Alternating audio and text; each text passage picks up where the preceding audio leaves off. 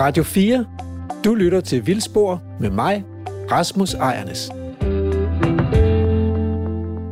Velkommen til Vildspor her, og velkommen til dig, Emma. Tak. Det plejer at være Andrew, der står over for mig her i ja. studiet. Så, men han er ferie. Han er væk. Ja, ja altså. han er væk. Øh, hvis jeg nu siger øh, mammut, hvad ser du så for dig? En, en, en pelset elefant. Altså. En pelset elefant? Ja, en stor pelset elefant, ikke? Ja, men da du gik herop til studiet i dag, tænkte du så, her har gået en mammut før mig? Nej. Nej, det tænkte du ikke? Overhovedet ikke. Altså, hvor, hvor tænker du, de har været henne, de der mammutter? Hvor, i, i hvilket univers, ligesom? Jeg tænker sådan noget, en eller anden steppe ude et eller andet sted i Rusland, eller sådan ja, et eller andet. Ja, en steppe altså. i Rusland. Ja. Ice Age. Ja. Ja. Det tror jeg, sådan, sådan tror jeg, der er mange, der tænker om det. Øhm, at det har ikke noget med Danmark at gøre. Men vi bliver klogere, fordi øh, i dag skal det handle om mammutter. Ja. Og altså, i Europa, der har vi ikke kun mistet mammut. Altså, øh, den har vi mistet i Europa, ikke bare i Rusland, men simpelthen også i det, som i dag er Danmark. Men vi har også mistet for eksempel skovelefant, kæmpehjort, uldhåret næsehorn, skovnæsehorn, steppenæsehorn, hulebjørn, huleløve, urokse og vildhest. Og, og de fleste mennesker vender sig jo ligesom dig til, at den natur, de fødes ind i og vokser op i, det, det er den, der er, og det er den, der ligesom altid har været. Men, men hvis man forsker i biodiversitet, så er man nødt til at tage de der lange, lange briller på og kigge tilbage i tiden. Øh, ellers så kan man ikke forstå livets mangfoldighed. Og så opdager man, at de store dyr og deres mystiske forsvinden er en, en vigtig del af billedet. Øhm, og i mange år har gåden været øh, diskuteret, og der har været fremsat mange hypoteser om, hvorfor forsvandt dyrene. Men kun to hypoteser er ligesom, står ligesom tilbage som nogen, der har vundet bredere tilslutning øh, blandt forskere. Nemlig at de forsvandt på grund af klimaændringer, eller de forsvandt på grund af menneskers jagt. Så enten udrydde vi dem, eller også så blev de ofre for voldsomme klimaændringer. Altså naturlige klimaændringer. Øhm. Men i to tusind og fjorten, der hævdede en dansk ledet forskergruppe at have afgjort stridighederne. I december to tusind og fjorten øh, er der nemlig en øh, artikel i videnskab punktum d k af Faurby og Svenning. Og her lyder det, mennesket er årsagen til, at faunaen i Europa, Amerika og Asien er fattig på store pattedyr. En minutiøs gennemgang af den videnskabelige litteratur for information om de store pattedyrs udbredelse og uddøen viser entydigt, at deres forsvinden er nært koblet til det moderne menneskes spredning verden over. Og et citat her. Den direkte videnskabelige konsekvens af vores studie er et svar på en slags videnskabelig krimi, hvor vi nu entydigt kan sige, at det moderne menneske var langt den vigtigste årsag til det massive tab af megafaunaen. Ja, så tænker man, så, så er den ligesom... Så er den givet barberet, to streger under resultatet, og men i oktober sidste år, to tusind og enogtyve, der udtaler Eske Willerslev i videnskab punktum d k, øh, der er en artikel af ham, og den lyder sådan her, en enorm D N A-analyse frikender nu mennesket for at bære den store del af skylden for mammutternes forsvinden fra jorden under istiden. Der er også et citat her, Eske. Studiet viser, at det er klimaforandringer, der primært har drevet den store masseuddøen under istiden, konstaterer Eske Willerslev, der er professor ved Ecology and Evolution, Department of Zoology på Cambridge University, da videnskab punktum d k fanger ham, fanger ham over telefonen. Og citat her. Vi finder ingen evidens for, at mennesket har en stor betydning for fordelingen af pattedyr, mens vi finder et meget stærkt mønster mellem dyrene, Øh, mellem hvor dyrene befinder sig, og hvad det er for en vegetation, der er i området, fortsætter han. At de her spørgsmål ikke, om de store kæmpedyrs forsvinden, de har ikke kun akademisk interesse. Fordi sådan nogle store dyr, de er nemlig nøglearter i økosystemerne, og hvis nu mennesket har udryddet de store dyr, så har vi på en eller anden måde også et ansvar for at få dem tilbage igen i de naturlige økosystemer. Skyldspørgsmålet er altså på en måde afgørende for vores forståelse af, hvordan en vild natur ville se ud uden menneskers indgriben. Dagens program bliver altså en form for dialogkaffe, hvor vi skal tale med de to professorer, Jens Christian Svenning fra Aarhus Universitet og Eske Willerslev fra Københavns og Cambridge Univers- Universiteter. Men da Eske sidder i Cambridge, så bliver det sådan en dialogkaffe afviklet virtuelt fra skærmen her i radiostudiet, frem for ude i naturen, som vi plejer. Men I skal ikke skydes, snydes af den grund for en reportage. Den er i dag lavet af programmets normale producer, Andrew Davidson, som har besøgt Zoologisk Museum i København, på jagt efter gamle knogler, og i selskab med konservator Christian Gregersen, studieadjunkt på Institut for Konservering på det Kongelige Akademi. Og det er her, vi starter udsendelsen i dag. med, at Andrew er ankommet med firtoget til København for at lave en naturhistorisk reportage. Mit navn er Andrew Davidson, og lige nu er du på reportage i Vildspor på Radio fire.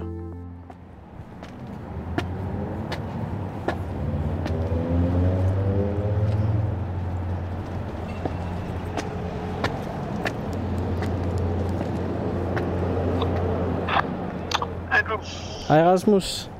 Nu skal du høre, jeg står ved Zoologisk Museum. Det har fandme været noget af en tur. Altså først så var mit, øh, så var mit tog forsinket en halv time. Og så gik jeg ind i det forkerte S-tog, men så viste sig, at det var det rigtige S-tog alligevel. Øh, det var bare sådan en, sådan en, der kører i ring. Det er sgu lidt skørt, at de gør det her over i København. Det forstår jeg ikke helt. Men øh, altså nu er jeg ved museet, og jeg er klar til at gå ind, og øh, jeg er klar til at høre om nogle dinosaurer. Det glæder jeg mig virkelig meget til. Men prøv at høre, Andrew, ja? Du skal jo, det, det skal jo ikke være for fanden. Det handler jo ikke om dinosaurer. Hvad?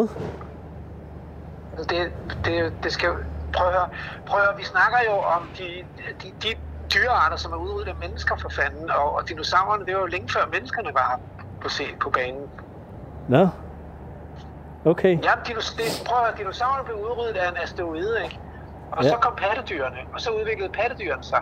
Og dem, dem, så dem, vi skal have lavet radio om, det er jo de der store pattedyr, som, altså, som mennesket har haft en, en rolle i udryddelsen af. Altså elefanterne og næsehornene, mammutterne, kæmpehjorten. Så jeg skal ikke ind og snakke om Tyrannosaurus rex?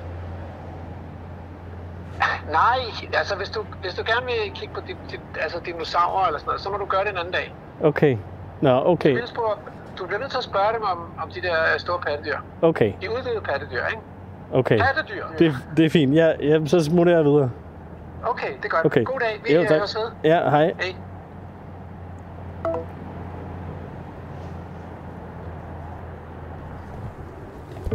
Du lytter til Radio fire. Hej Christian. Hej. Ja, vi kan lige hilse med alle. Ja. Det er velkommen til Zoologisk Museum. Jo, tak. Jeg optager allerede, det håber jeg også. Det er fint. Absolut, ingen problemer. Nå, men mens nu går vi over nogle trapper her, kan du beskrive, hvor vi er henne? Jamen, vi er henne på det, der hedder Zoologisk Museum, som nu er en del af Statens Naturhistoriske Museum. Ja. Øh, sammen med Geologisk Museum, Botanisk Museum og Botanisk Have. Og det er det været siden to tusind og fire. Men det er sådan lidt svært at slippe det der Zoologisk Museum, ikke? Det er det, folk kender. Ja. Det er bygget som sådan en firkantet bygning med et, hvad kan man sige, hængeskab i midten, som er bombesikret. Okay. Og så rundt om, så er der jo så lavet kontorgangen på nord- og sydsiden, og så forbindende gangen på øst- og vestsiden. Altså, hvad er der i pengeskabet? Uh, ikke så mange penge, vil jeg sige. Okay. Men der uh, knogler og udstoppede dyr, og insekter i sprit, og insekter på nåle, og alt muligt. Okay. Det er helt vildt. Ja. Altså, det har været, jeg tror jeg nogle gange siger, at der er femten millioner forskellige dyr, ikke? I samlingen, eller præparater i samlingen. Så det er alt muligt. femten millioner? Ja, men det er bare et tal. Okay. Altså, det er da vanvittigt. Det er bare et tal. Det kan være meget mere. Ja. Så, ja. Hvor skal vi hen? Jamen, det er lidt det, fordi vi har sådan to muligheder, kan man sige. Ja. Vi kan gå ind i samlingen, eller vi kan gå op på udstillingen. Skal vi måske kigge på samlingen først? Ja. Det tænker jeg. Det kan vi gå ind og se. Altså, ja. Egentlig, hvad det handler om. Det er, man kan godt fare lidt ind, men så kan man se, hvad for en etage man er på, når man, når man ser vægfarven. Og vi er på den gule gang. Vi er på den gule gang, ja. Mens vi øh, træsker ned ad den gule gang her, kan du så måske lige fortælle, hvem du er? Fordi det har jeg ikke engang ja. forklaret lytterne endnu. Nej. Jamen, mit navn er Christian Gregersen, og jeg er uddannet konservator. Fra dengang var det en del af det Kongelige Kunstakademi og hed Konservatorskolen. Nu er det så Institut for Konservering og under det Kongelige Akademi, sammen med arkitekter og designere. Øh, jeg er som sagt uddannet konservator. Jeg er en kantskent. Og så har jeg arbejdet her på museet siden to tusind og seks. Og så fra sidste år, der sagde jeg så min stilling op og tog, øh, eller greb muligheden for at blive underviser inde på, på Institut for Konservering. Så nu er jeg studeret i om dagen. Vi er trådt ind i et øh, sådan lidt umiddelbart snævert lokale, lige når man træder ind i det, men det er fordi, der er, nogle, der er to kæmpe vægge, og på de vægge, der hænger simpelthen jamen, halvtreds til tres gevier af forskellige arter. Men det er fordi, nu er vi trådt ind i pengeskabet. Ja. Simpelthen. Det er også det, den der tunge dør, vi hørte lige før, ikke? Ja, det er altså, når den rigtig lukker, ja, så kan man høre den der sådan lidt... Ja. Det, det er sådan lidt... Det giver lidt også sådan en, forny, sådan en følelse af, at nu kommer man ind i noget, noget stort, ikke? Men altså, er der nogen, der kunne finde på at stjæle det her? Nej, det tror jeg ikke. Ikke det her, vi står i nu. Nej. Det har ikke rigtig nogen monetær værdi, men, men grunden til, at det bygget sådan her, det er ikke fordi, at de er så bange for, at der er nogen, der stjæler det. Det er mere for, at man byggede museet her i slut tresserne, så det blev åbnet i halvfjerds. Øh, og dengang var det stadig lidt i baghovedet, eller det var sikkert meget, at øh, der kunne komme en atomkrig. Okay. Så man skulle bygge noget, der kunne, kunne modstå en, en vis, hvad skal man sige, øh, tryk udefra. Ja. Øh, og, og ikke kunne bare brænde ned og så videre. Så det er armeret beton, og så de her kæmpe ståldør. Okay. Øh, så det er simpelthen bygget som, som et sikringsskab på den måde. Så hvis der brød en brand ud, ud på den gule gang, hvor vi lige har gået, så, så det kunne det her stå imod? Det være, at så samlingerne beskyttet. Ja, ja. Okay. Øh, det var i hvert fald ideen dengang. Mm. Og så kan man sige, det andet er jo så også, at, at det så skal beskytte samlingerne i forhold til, at der ikke kommer alt for store udsving i temperatur og luftfugtighed øh, i daglige, daglige gøremål, ikke? Okay. Men det vi så er kommet ind i, det er så de store rum, det vil sige, hver etage er i og for sig et stort rum. Det er så delt på midten af en lang mur, så du har to halvdele. Okay.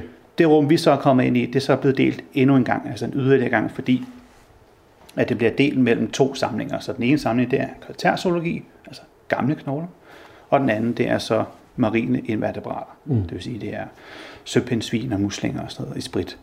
Og de var ikke særlig forenelige, de to samlinger, så man byggede så en mur imellem dem.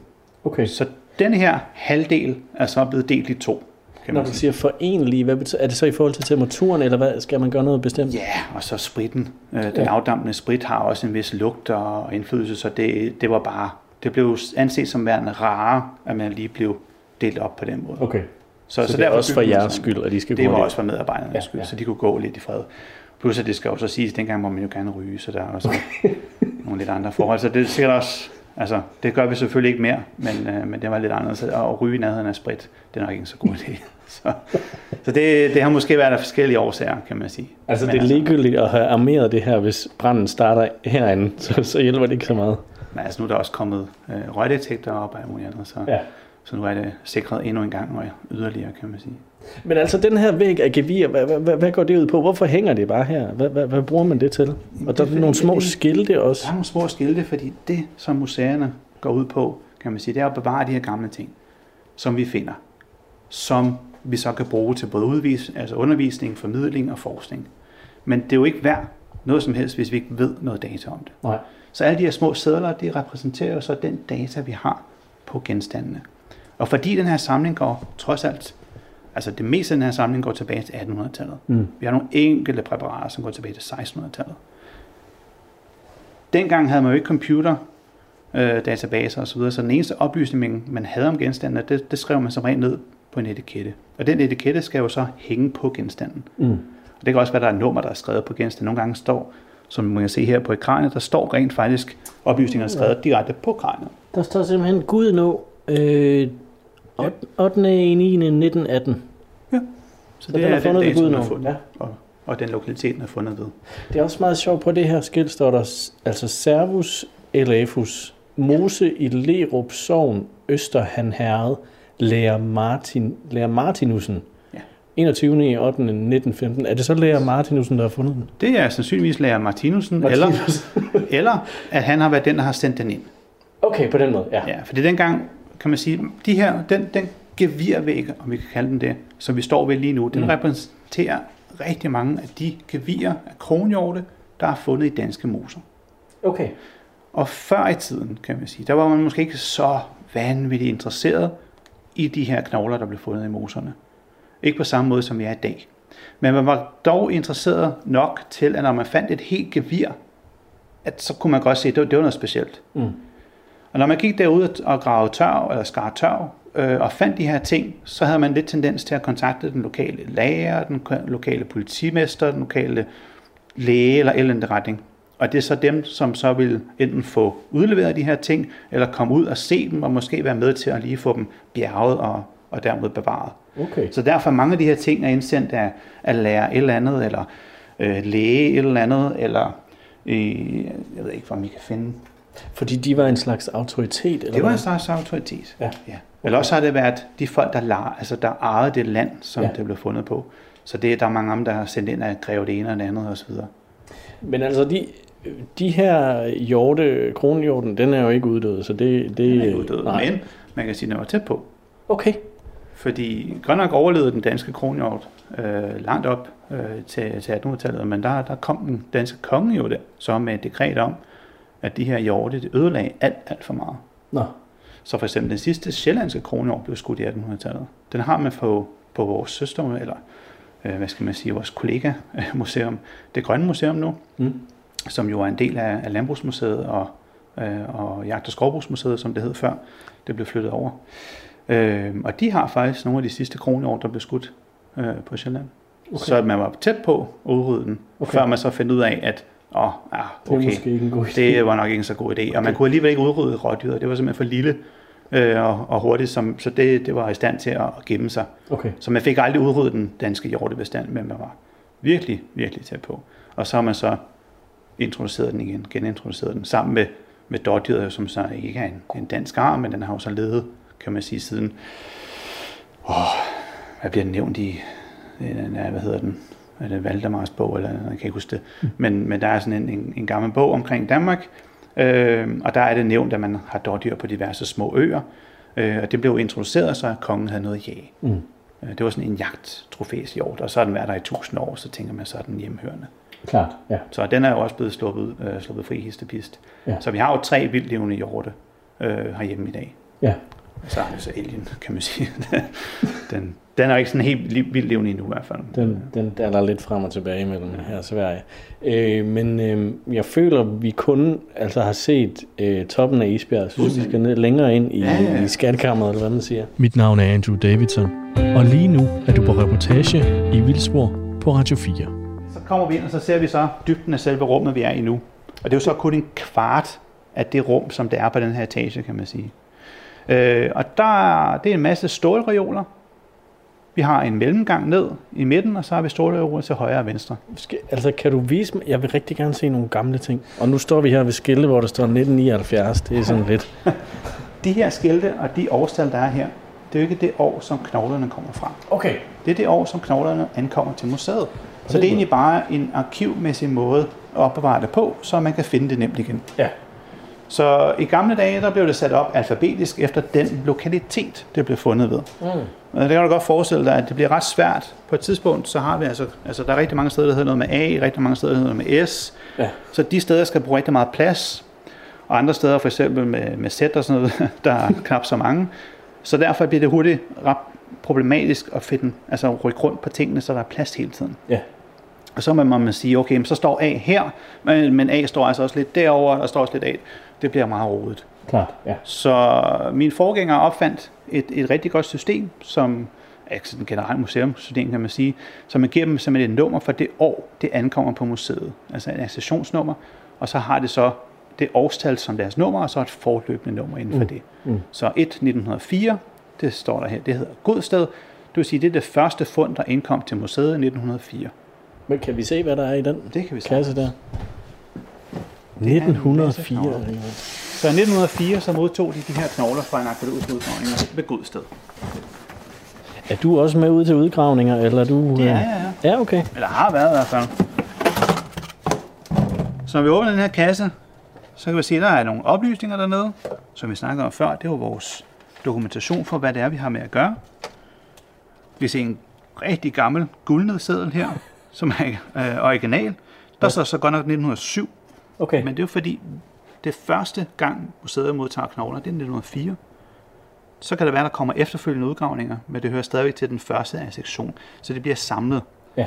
Det giver så igen desværre nogle problemer, fordi nogle udgravninger, de er bare ti år, men er stadig samme kampagne, så det kan godt stadigvæk give nogle problemer med opvejen, men det er stadigvæk en bedre løsning end alfabetisk. Ja. Men der er altså en, en original gammel seddel fra nitten nul syv, hvor der står fra Godsted køkkenmøding.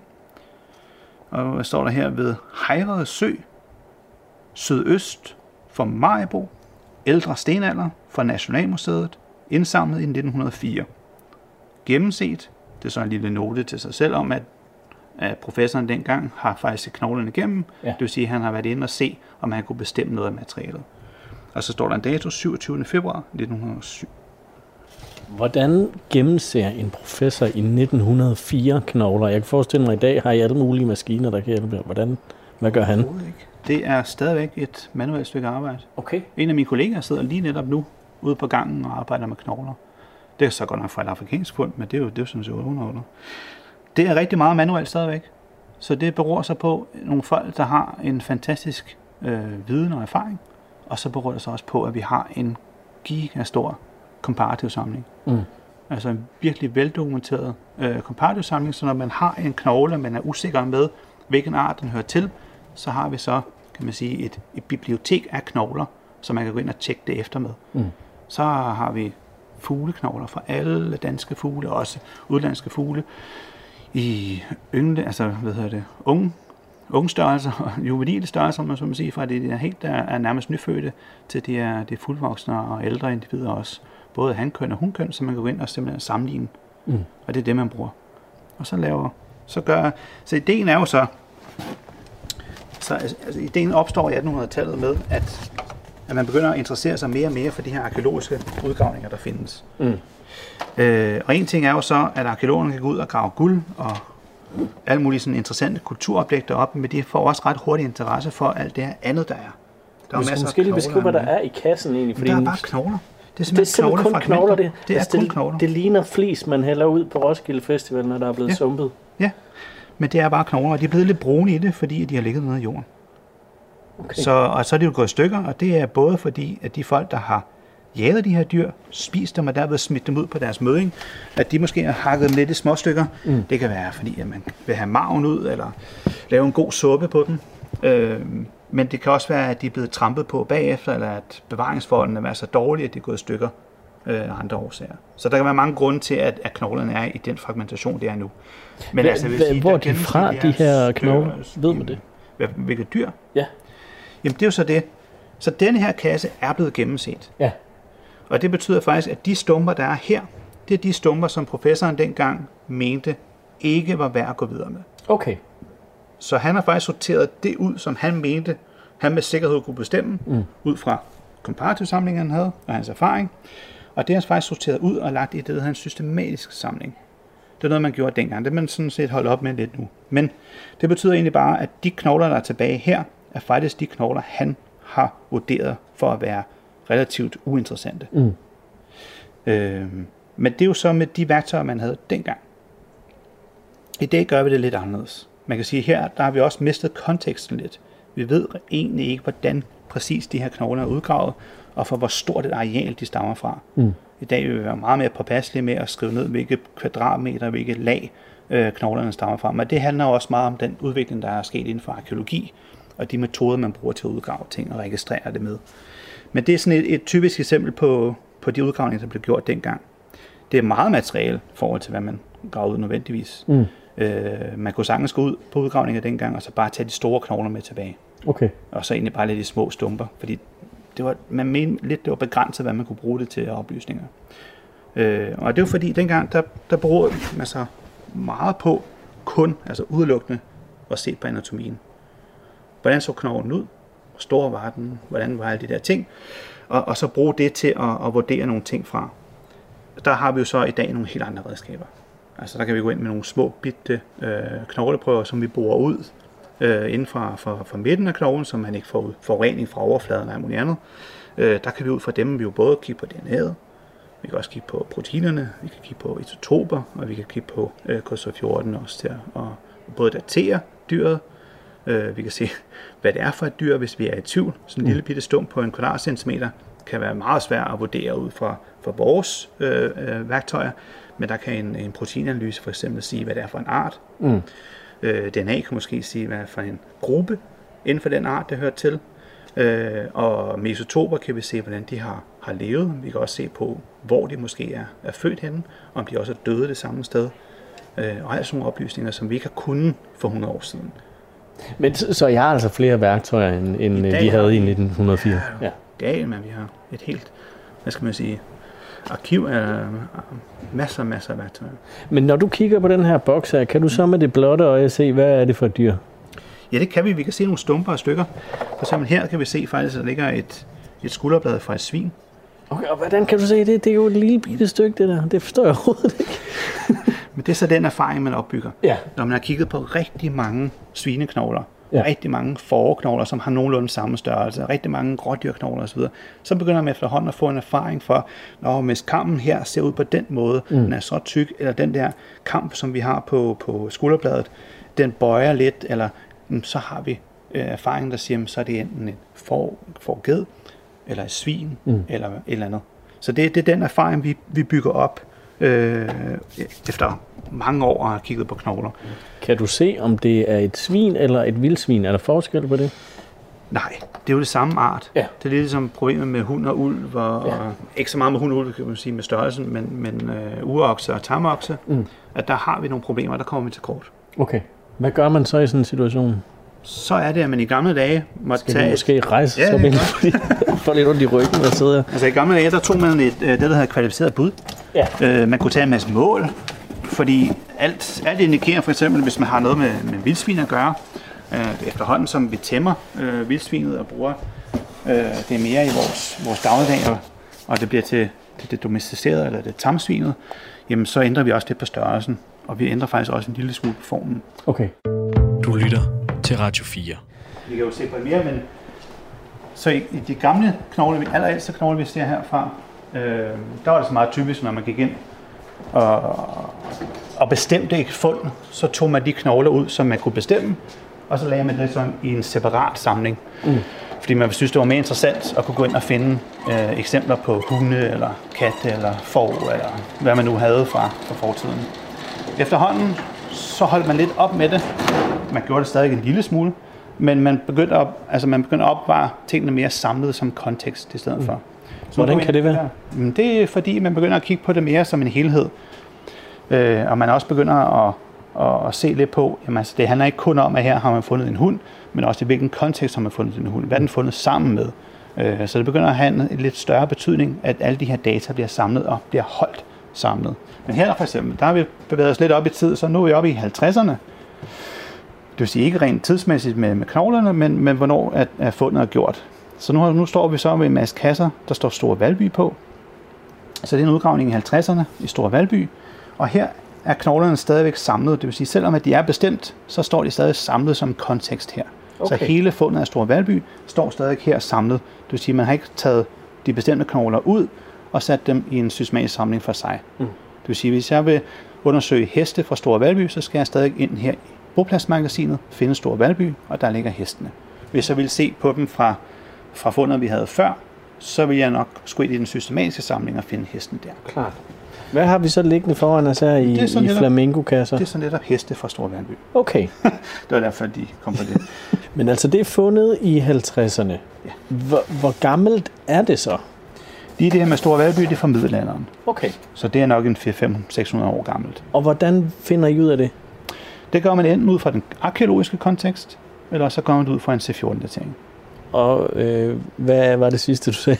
C fjorten datering, det, det handler lidt om, at når vi går og spiser ting, så optager vi jo det, kan man sige, som den, den, den fødevare indeholder. Og fødevaren indeholder gerne en masse kulstof. Og det gør de så i en, i en bestemt, øh, hvad skal man sige... De fleste grundstoffer, øh, de findes i deres, deres egentlige form, altså kulstof tolv, men så har de også de her isotoper, der har vi jo kulstof tretten og kulstof fjorten. Mm. Kulstof fjorten er meget ustabil, øh, og den har det, der hedder en henfaldstid. Øh, det vil sige, at den har ikke lyst til at være og blive i kulstof fjorten. Så falder den hen, og så bliver den så stille og roligt til kulstof tolv.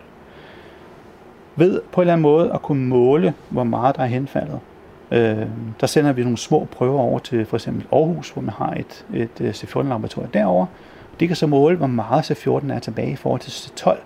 Og da man ved, at der altid er en bestemt, hvad skal man sige, altså hvis du har ekstra antal procent C tolv, så har du ekstra antal procent C fjorten, mm. for når du er i live, når du så begynder at dø, din C tolv, den forbliver som den er, og din C fjorten begynder at stille og roligt henfalde og blive til C tolv. Klart. Når man så måler det, så kan man se på, hvor meget er henfaldet. Så kan man så ekstrapolere det bagud i tid og sige, om okay, du er så død i seksten fireogtredive. Mm. Så præcis skal vi gøre det. Man får gerne en eller anden form for usikkerhed, og så skal man også sammenligne den lidt med baggrundsstøjen. Men det, det er sådan, det, det, det principielt fungerer. Så altså kort sagt, jo mindre C fjorten, jo ældre. Nu har vi, her har vi heste, der er noget med nogle horn der, og det må næsten det være køer. køer ja. Yes. Jeg kunne altså virkelig godt tænke mig, øh, at vi kan kigge på noget, øh, der er uddødt. Ja, så bevæger vi os ind i det andet rum.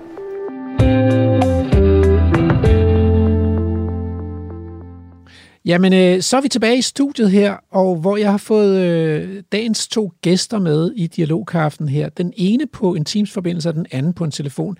Velkommen til Eske Willerslev fra Cambridge University øh, og Jens Christian Svenning fra Aarhus Universitet. Professorer begge to. Velkommen til Vildspor. Tak, tak. Og øh, vi håber, at dette her tekniske setup kommer til at fungere her under coronanedlukningen. Øh, det skal jo handle om, øh, om i første omgang mammutterne. Øhm, og jeg synes, vi skal starte med at introducere dagens hovedperson. Øh, Jens Christian, hvordan så sådan en levende mammut egentlig ud? Jamen, det er jo en elefant. Det, det, er jo en, det er jo en elefant, og den er selvfølgelig, som de fleste mennesker ved, så, så, så er den meget håret, og den havde krumme stødtænder.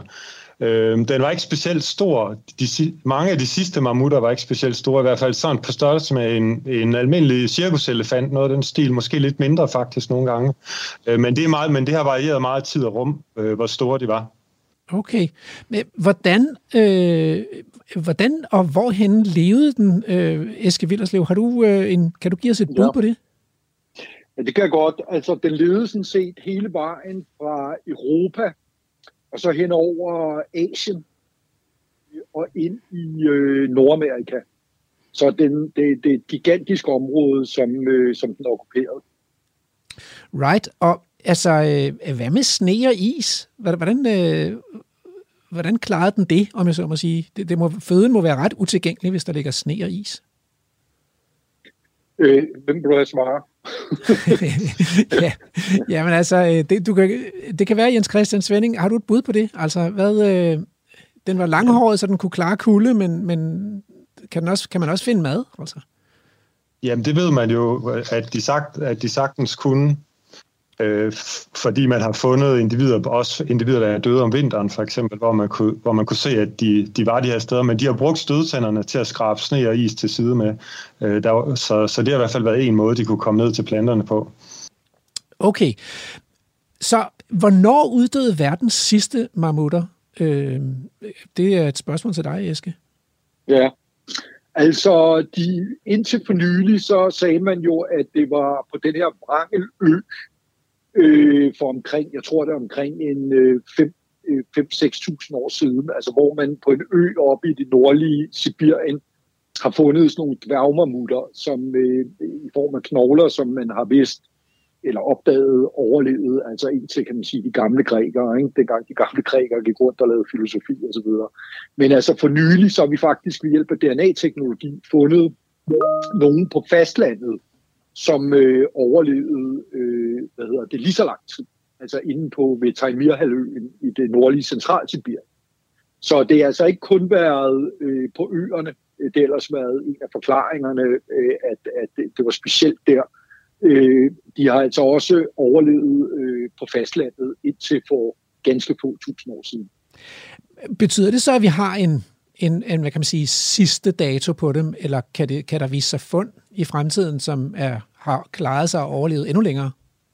Det kan der sagtens komme. Det, det vil jeg faktisk skyde på, der kommer. Mm. Øh, altså, man kan sige, vi... vi altså, det, det, det som D N A-teknologien kan gøre øh, ved at hive det ud af jorden, er jo, at, at man kan sige, du, du kan meget lettere spore sene overlever.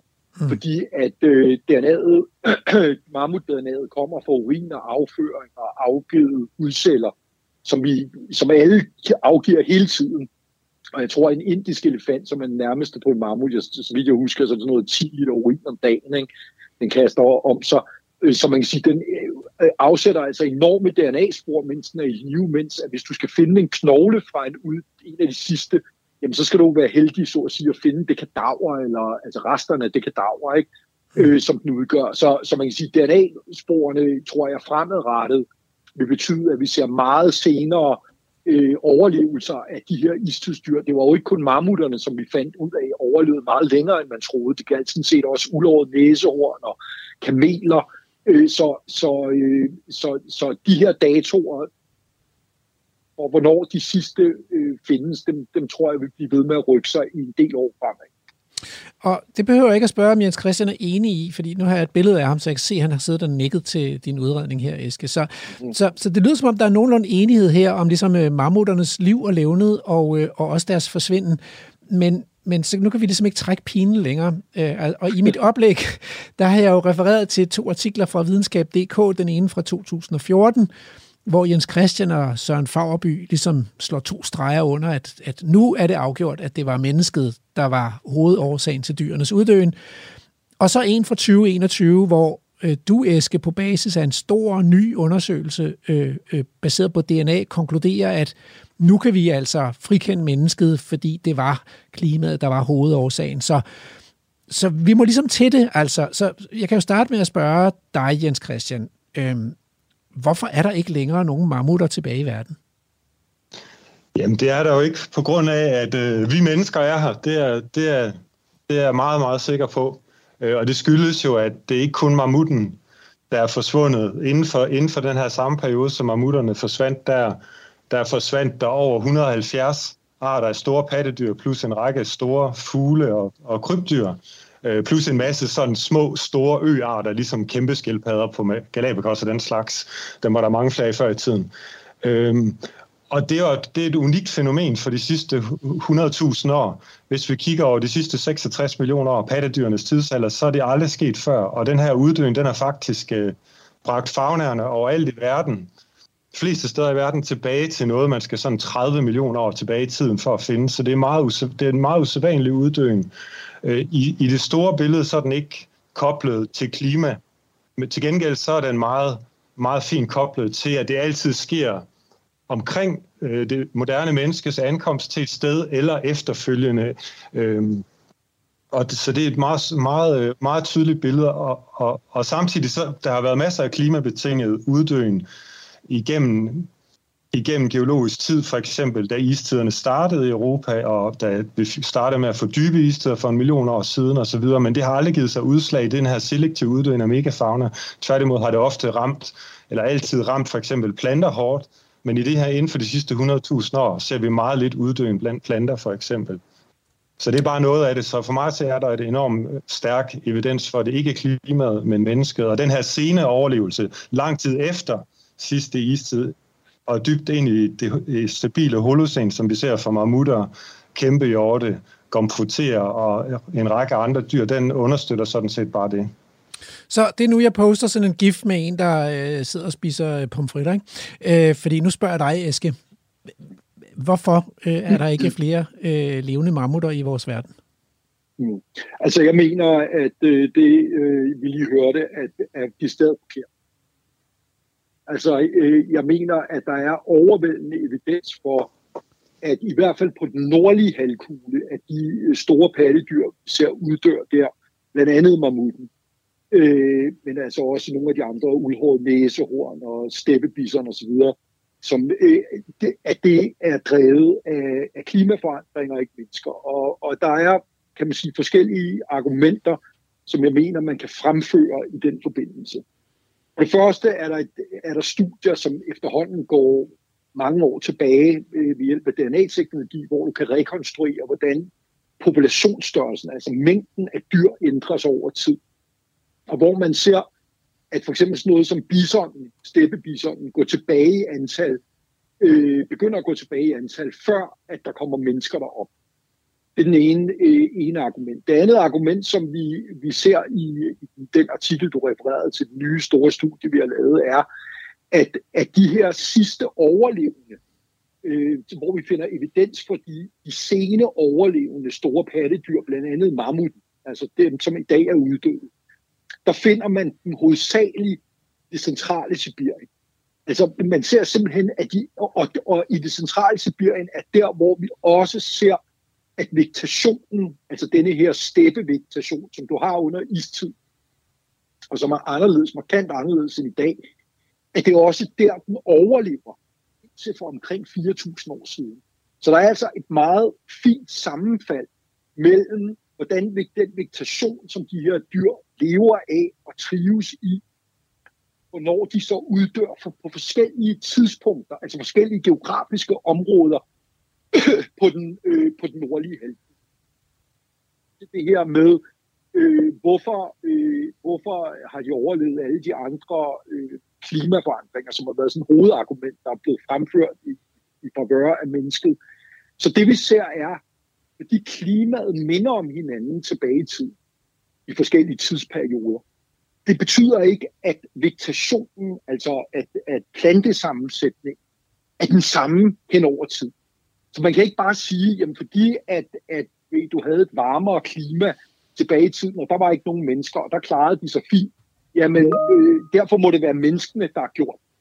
Fordi at, at vegetationen reagerer, responderer ikke på samme måde ved hver klimaforandring, selvom klimaforandringen er meget ensartet. Endelig vil jeg påpege, at der også er D N A-studier, der har vist, at på de tidspunkter, hvor de her store pattedyr går tilbage, kraftige antal ved istidens slutning, ja, der går, øh, går antallet af små, altså gnaver, lemminger, ikke? Og det, der vil jeg sige, det, der er jo ikke noget, der tyder på, at mennesker har levet af lemmingerne. Så, så, som, så jeg mener, at, at, at, at, at, at, kan man sige, at den overvældende evidens, der er kommet frem i det seneste, jeg vil sige, omkring måske ti år, tyder på, at på den nordlige halvkugle, der er mennesket ikke hoveddriver på uddøen. Dermed vil jeg ikke sige, vil jeg på ingen måde postulere, at mennesket ikke har jaget de her dyr. Det ved vi, de har. Altså, de har jaget de her dyr. Men, men der, hvor man kan sige, at evidensen er, er, at det ikke er på et niveau, som gør, at, at, at de her dyr uddør. Vi ser det for øvrigt også i Amerika fossilt, altså, hvor man øh, jo kom, det var øh, Amerika meget, den her uddøens øh, mennesket øh, over, øh, hvad hedder det, overkill-hypotese, at mennesket kom og slagtede de her dyr. Det er meget der, den udspringer af. Og der er simpelthen ikke fossil evidens for det. Mammut kill sites og kill sites af andre store pattedyr, men du finder dem på ingen måde I det, i det omfang, der, som man skulle forvente, hvis du ville se sådan en masseslagtning øh, af de her dyr. Så, så, så øh, jeg mener simpelthen ikke, evidensen øh, er til stede for at sige menneskene på den nordlige halvdel. Når vi kommer tilbage, når vi kommer ned til Australien, når vi kommer til andre steder, øerne, som, øh, som blev nævnt tidligere, øerne er en meget forskellig situation. Altså øerne er et sted, hvor at, at mennesker virkelig kan have en kæmpe impact. Vi kender det fra New Zealand, hvor at mennesker både vil jagte på de her store morefugle, rotter, øh, som de levede af på deres transport, polyneserne øh, ud i, på de forskellige øer, så satte de rotterne ud, ikke? Og de har ødelagt æggene for de her store morefugle. Der, der kender vi helt klart, at menneskene kan føre til sådan en uddøende udryddelse. Men, men jeg vil sige, på den nordlige halvkugle, mener, og med, med istidsdyrene mener jeg ikke, der er evidens for det. Når vi kommer til sådan noget som Australien og andre steder, så er det stadigvæk meget omdiskuteret. Jeg, øh, jeg mener ikke, at man nødvendigvis skal finde den samme forklaring alle steder. Mm. Øh, men på den nordlige halvkugle, marmutter, det er ikke mennesker. Du lytter til Radio fire. Alright, øh, men så tror jeg, jeg vil, øh, jeg vil spille bolden tilbage til Jens Christian øh, og, og høre, altså, Eske argumenterer for, at der er det her kraftige klimasignal, og at der også er en korrelation med plantevæksten og vegetationen. Altså, øh, tænker du ikke, at der kan være en pointe i det? Ikke, altså, hvis jeg skal være helt ærlig, så, så, så ikke, ikke rigtigt. Altså, jeg kender den her litteratur rigtig godt. Jeg har, jeg har fulgt uh, nært og selvfølgelig også selv forsket det her i mange år. Øhm, det er selvfølgelig, det der selvfølgelig, når man kigger på et givet sted eller en given region hen over sidste istid, så er der jo kæmpe store klimaændringer, og dertil kommende store vegetationsændringer osv., så der er altid en masse ændringer, og det har vi jo, det har vi jo vidst i over hundrede år. Men, men nogen nær kobling til den globale uddøen af de her forskellige arter, den er simpelthen meget svær at se, og det gælder for den uldhøje mammut, og det gælder for rigtig mange af de, eller for alle de andre arter faktisk. Det er, det er også værd at sige her, at når, når, at når vi siger den nordlige halvkugle, så er det jo faktisk meget få af de her rigtig mange uddøde store arter, som er knyttet til, på, på nogen måde knyttet til det her sådan rigtig kolde, som for eksempel den uldhårede mammut. De fleste af arterne er knyttet til tempererede forhold, øhm, og de er uddøde alligevel. For eksempel amerikansk mastodont, den var meget almindelig under sidste istid i blandt det østlige Nordamerika, og man har rigtig god forståelse af dens diæt. Og i Florida for eksempel, der spiste den rigtig meget sumpcypres, som stadigvæk er den dominerende træart i Everglades for eksempel. Så, så der er, og rigtig mange af de her arter, der kan man sige, hvis man kigger på deres diæt, de var, de var meget generaliserede, de var, de var meget tilpasningsdygtige, hvad de kunne spise osv., så der er ikke noget, der tyder på, at de skulle være blevet presset af, i, deres, i deres generelle overlevelse af, af, af vegetationsændringer eller sådan noget, men selvfølgelig har de ændret udbredelse øh, i takt med klimaet og den slags. Så, så det mønster, som, øh, som, som Eske her bruger som argumentation for, at det var klimaet og ikke mennesket, hvordan vil du, altså, du siger, at, at du anerkender ikke mønstret, eller du har en anden tolkning af mønstret, eller hvordan skal, hvordan skal det forstås? Jamen, lidt, lidt begge dele. Altså, man, for i, nogle steder og for, og, for, og, for, og for nogle arter, der ser man selvfølgelig øh, udbredelsesændringer, som, som, som, som, øh, som relaterer til klimaet. Men hvis man, hvis man ser det på hele deres range, så kan man ikke bruge klimaet til at forklare, hvorfor de er uddøde. Øh, dels fordi, at, at de fleste af de her arter, de vil faktisk have, have, de vil faktisk trives bedre under det nuværende klima, fordi det er tempererede og varmetilpassede arter, end, end, end, end under istidsklima. Dels fordi de er meget brede spektret, både i klimakrav og og diæt. Og det gælder faktisk også uldhåret mammut.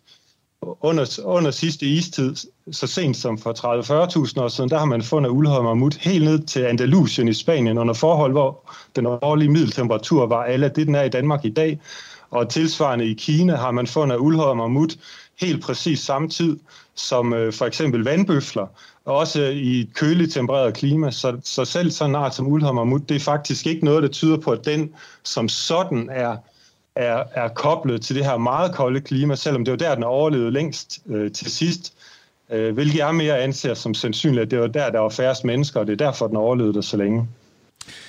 Tilbage, øh, bolden tilbage til dig, Eske. Altså, hvad siger du til det, Jens Christian siger her, at det, det dels passer uddøen ikke særlig godt med klimaet, og dels var de her store dyr mere generalistiske i deres fødevalg, så de var ikke så følsomme over for, om, om, for hvilken plantevækst der var.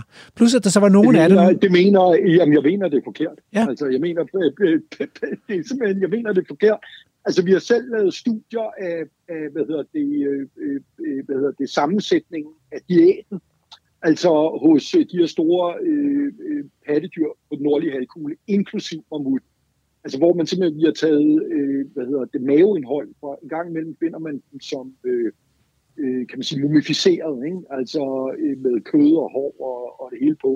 Og hvor vi har haft mulighed for at gå ind og tage øh, hvad hedder det, indhold fra maven og, og D N A-sekventere og finde ud af, hvad det var, de spiste. Og det, som øh, blev meget klart, det var, at det, der er dominerende, altså nogle ur, bestemte urter.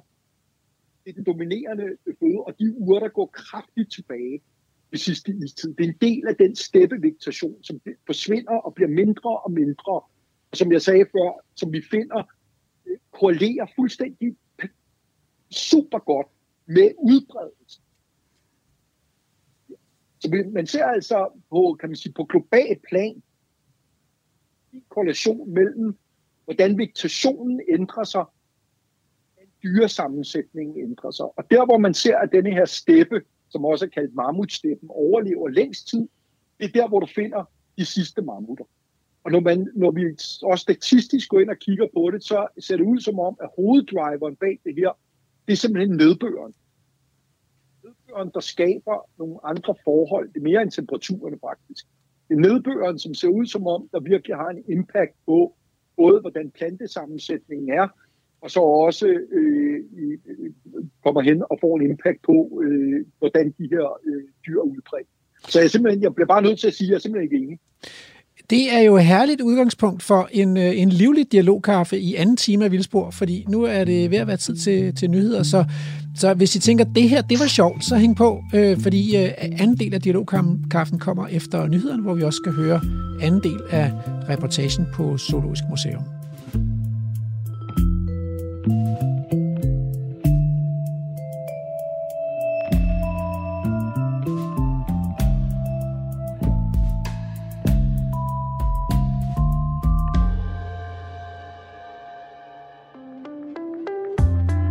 Radio fire.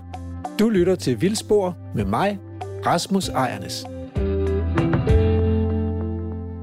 Så er vi tilbage i studiet, hvor vi skal have anden omgang dialogkaffe om mammutterne og de andre store kæmpe dyr øh, og deres forsvinden, øh, globale uddøen. Og, øh, og nu følger vi op med nogle uddybende spørgsmål og, øh, og argumenter her. Og det var Eske, der sluttede i sidste time, så nu, nu vil jeg starte med dig, Jens Christian. Øh, altså...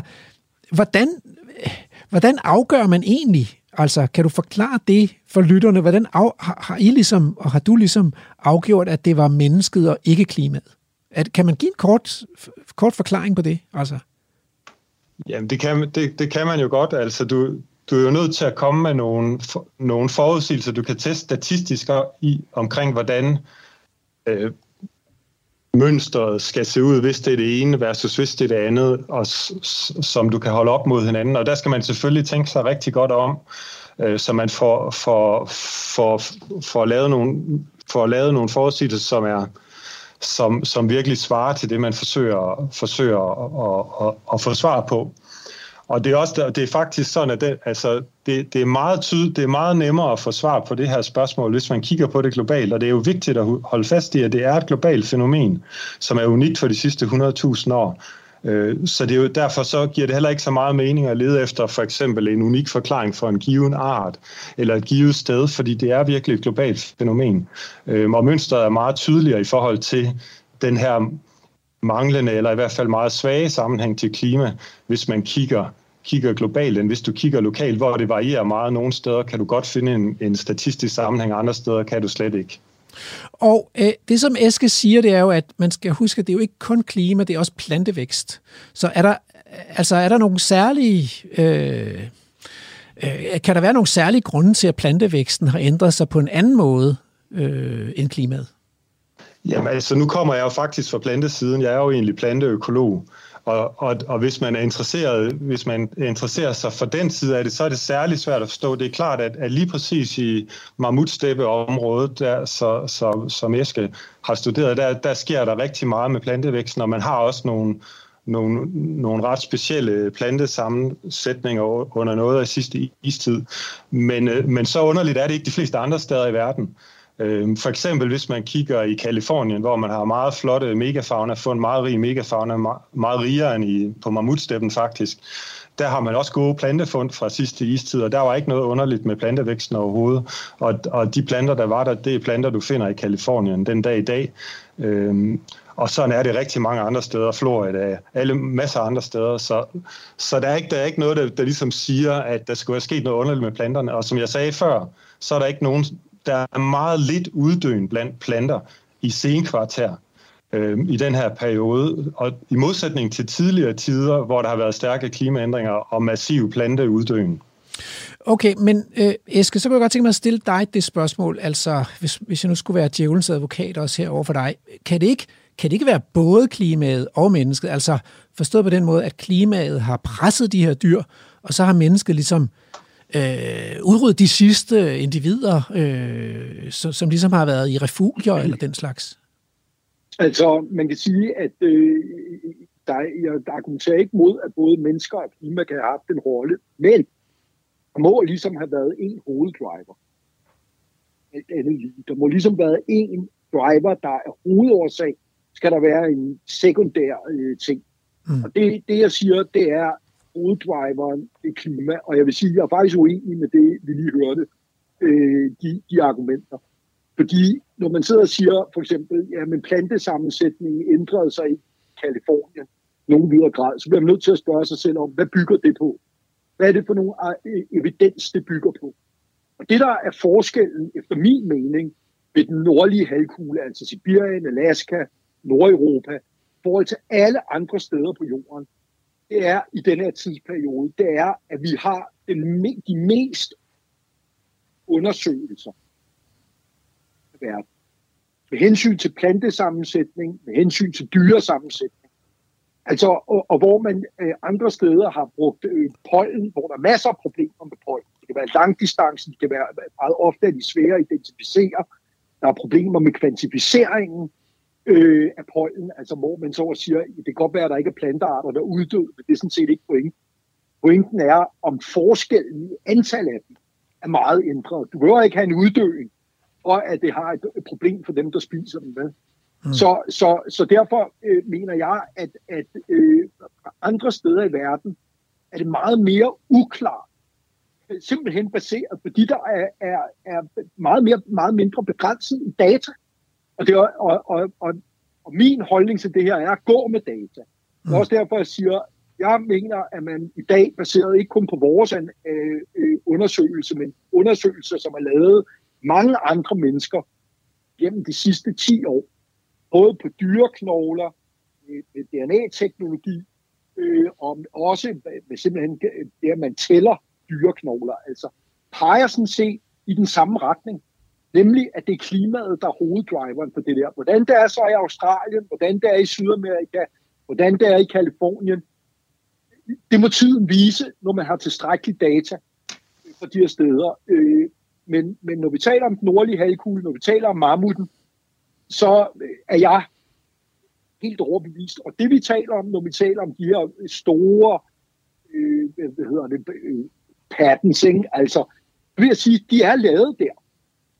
Det er, altså, vi taler om hele, øh, hele øh, Nordeuropa, nord, øh, hele Sibirien, øh, Alaska. Altså, det er jo et gigantisk område, og som er virkelig velundersøgt.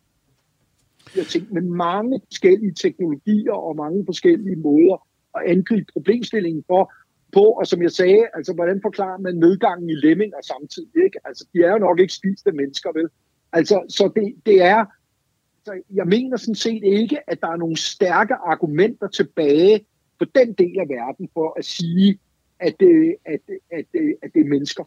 Så jeg skal bare lige være helt stærke på klima.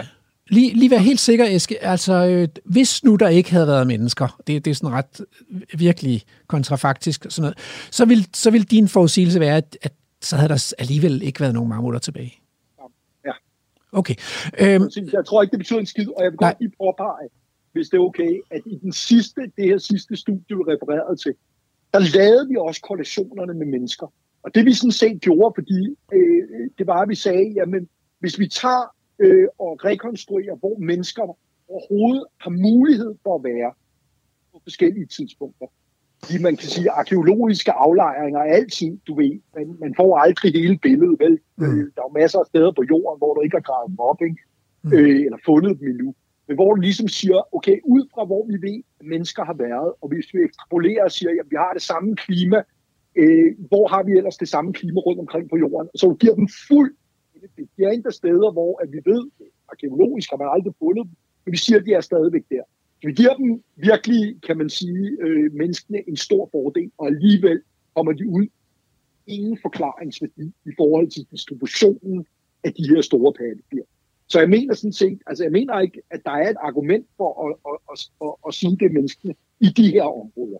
Og, og må, jeg så, øh, må jeg så udfordre dig på, hvad så med det store globale mønster, fordi det er vel rigtigt, som Jens Christian siger, at vi står i den første mellemistid i de sidste tredive millioner øh, år, hvor der er sket så stor en uddøen af, som også har været, hvad kan man sige, skæv i forhold til størrelses, størrelserne på de her dyr. Altså det er de store dyr, det er gået ud over. Vi har jo stadigvæk lemminger, trods alt. Mm. Øh, ja, ja.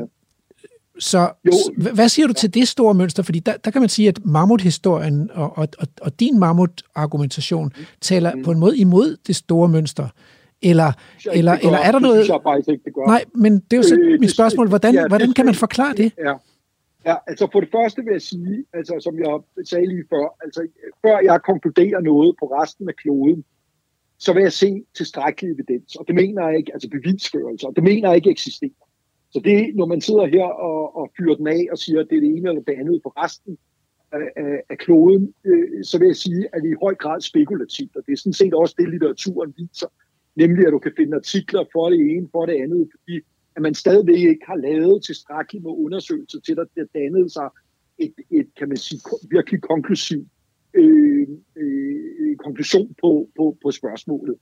Men jeg mener sådan set ikke, der er noget galt i at forestille sig det klimaet. Og det går tilbage til den pointe, jeg prøvede at bringe frem før. Fordi det ved vi fra den nordlige halvkugle. Vi ved, at selvom at klimaet for eksempel bliver varmere tilbage i tiden, øh, ligesom det gør i Holocæn, så får du ikke den samme plantesammensætning. Du får simpelthen ikke det samme biologiske respons. Ikke? Og det er klart, at hvis det biologiske respons for eksempel for plantesammensætning er anderledes, så kan man ikke bruge argumentet, hvor man siger, ah, men de kunne godt klare sig den sidste gang, der var varmt. Hvorfor skulle de så ikke kunne klare sig nu? Ja, den eneste forskel, det er, at det er mennesker, der var der. Jamen, det forudsætter. Naturen har reageret på samme måde de to gange, det var varmt. Det ved vi i dag. Det gjorde de ikke. Derfor kan man sige, at du kan sagtens altså, øh, øh, altså, du kan sagtens have en situation, hvor at at reaktionen fra naturens side på en klimaforandring har været anderledes de sidste hundrede tusind år, end det var i de foregående perioder. Så right. det, for mig er det ikke et mys, mys, er det ikke mystisk. Så, så det du siger, det er, at man kan forestille sig, at denne her øh, klimaændring faktisk har adskilt sig kvalitativt så dramatisk ja. fra tidligere op- og ja. nedture i klimaet, at, ja. at det har medført den her store uddøen. Og det vil sige, at man ikke... Og vi ser, vi ser det samme for menneskene.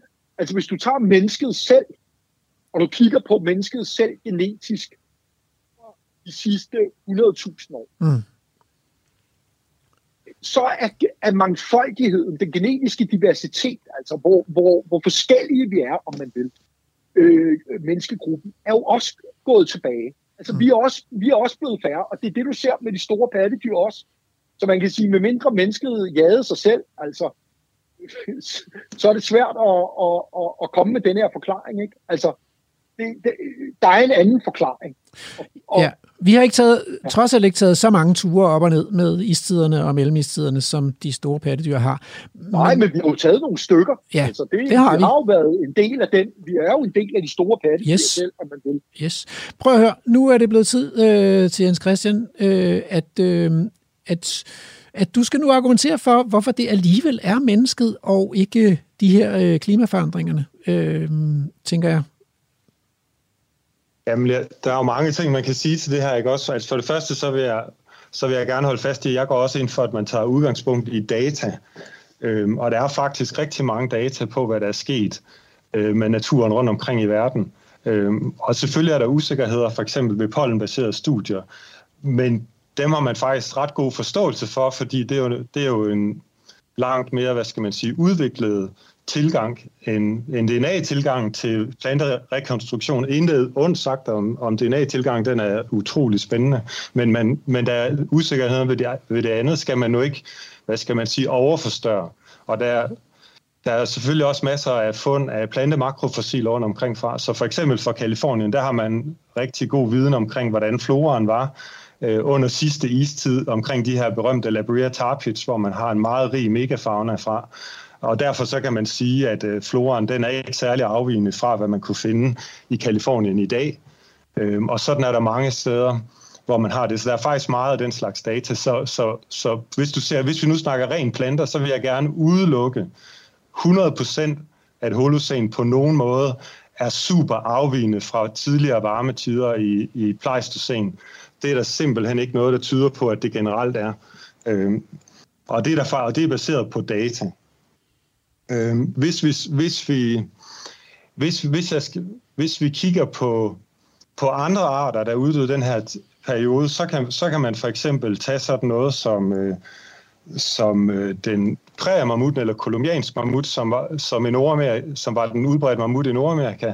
Vi kan tage sådan noget som skovelefanten, som, som var vidt udbredt i Europa og langt ind i, ind i Asien, og vi kan tage sådan noget som, som de, de sydamerikanske gomfoterer, som sådan nogle elefantagtige dyr, der var dernede. Og for alle dem har man rigtig gode studier af deres diæt, baseret på stabile isotoper, baseret på, på pollen mellem tænderne, øh, baseret på slidmærker på tænderne, og, og konklusionen for dem alle er, at de var meget bredspektrede arter, meget fleksible arter, øh, som kunne switche rigtig meget mellem, om de var primært græsser, primært browser, eller, eller hvad de nu gjorde.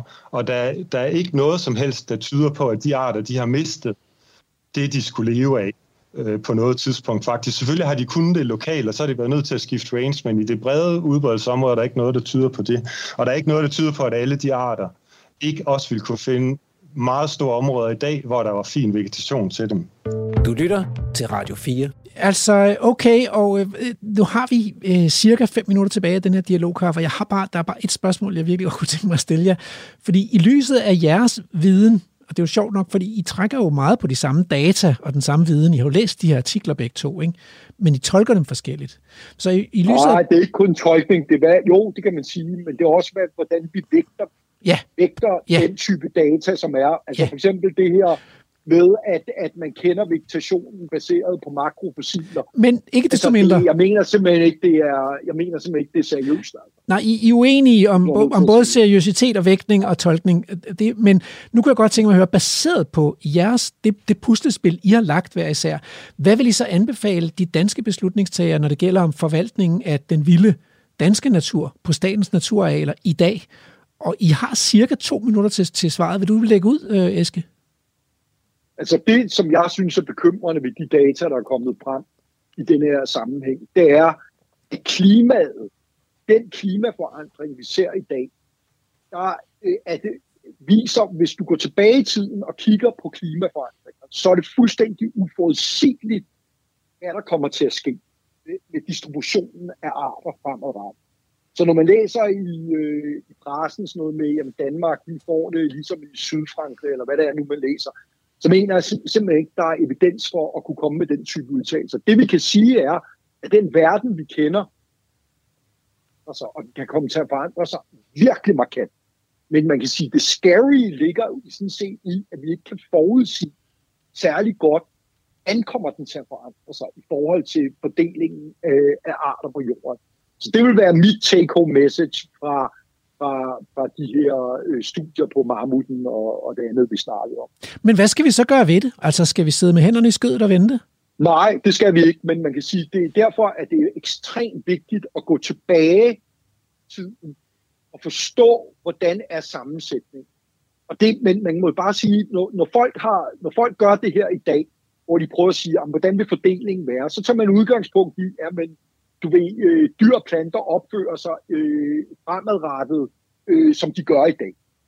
Men det vi sådan ser tilbage i tiden, når vi går tilbage i tiden, det er, at de opfører sig meget anderledes. Altså der ligger jo tilpasninger over tid. Der ligger forhold i forhold til konkurrenceevne. Du ved, hvordan konkurrerer de med hinanden? Meget af distributionen handler jo ikke om, hvor de kan leve kun. Det handler også om, øh, hvor, hvor gode er de til at konkurrere med hinanden. Mm. Og, og så man kan sige, det der er brug for, det er altså en meget større viden i virkeligheden om fortiden. I fortiden er den bedste mulighed, vi har for at prøve at lave nogle ordentlige fremskrivninger på, hvordan kommer det til at se ud i fremtiden. Yep. Det, det er ikke perfekt, det er ikke perfekt, men det er det bedste, vi har. Godt. Ordet over til dig, Jens Christian. Hvad synes du, hvad vil du anbefale de danske beslutningstagere, når det gælder om at, at genoprette og forsøge at redde noget af den der danske natur, vi har i dag? Jamen altså for det første, så er jeg jo, så er jeg bestemt enig med Eske i, at, at det vi kan lære af fortiden, det er, at store klimaændringer, de giver meget store forandringer, og der også er en betydelig øh, usikkerhed i, hvad der kommer ud af dem, øh, og, og nogle meget komplekse responser nogle gange. Øh, selvom at jeg vil sige, hvis vi ser på planteuddøen i forbindelse med istiderne, for eksempel, så er der et meget deterministisk signal i, hvilke, hvilke træslægter for eksempel er forsvundet fra Europa, og hvilke der klarer den. Men når det er sagt, så er der en masse uforudsigelighed, det er også, men, men helt klart, stor, stor, fortiden siger, at store klimaændringer, de giver massive, evident, massive ændringer, og kan også forårsage stor uddøen. Når, når det er sagt, så altså det, jeg, det, jeg egentlig mest går, går op i, det er, hvordan vi kan bevare en rig og levende biodiversitet her på jorden. Og der tænker jeg, at vi kan lære rigtig meget af fortiden også omkring, hvad der skal til for at have en rig megafauna, hvad potentialet er, også under forhold, hvor vi i dag ikke ser det. Vi kan lære en masse om, hvilken økologisk rolle megafauna har i, i intakt, ikke reduceret natur.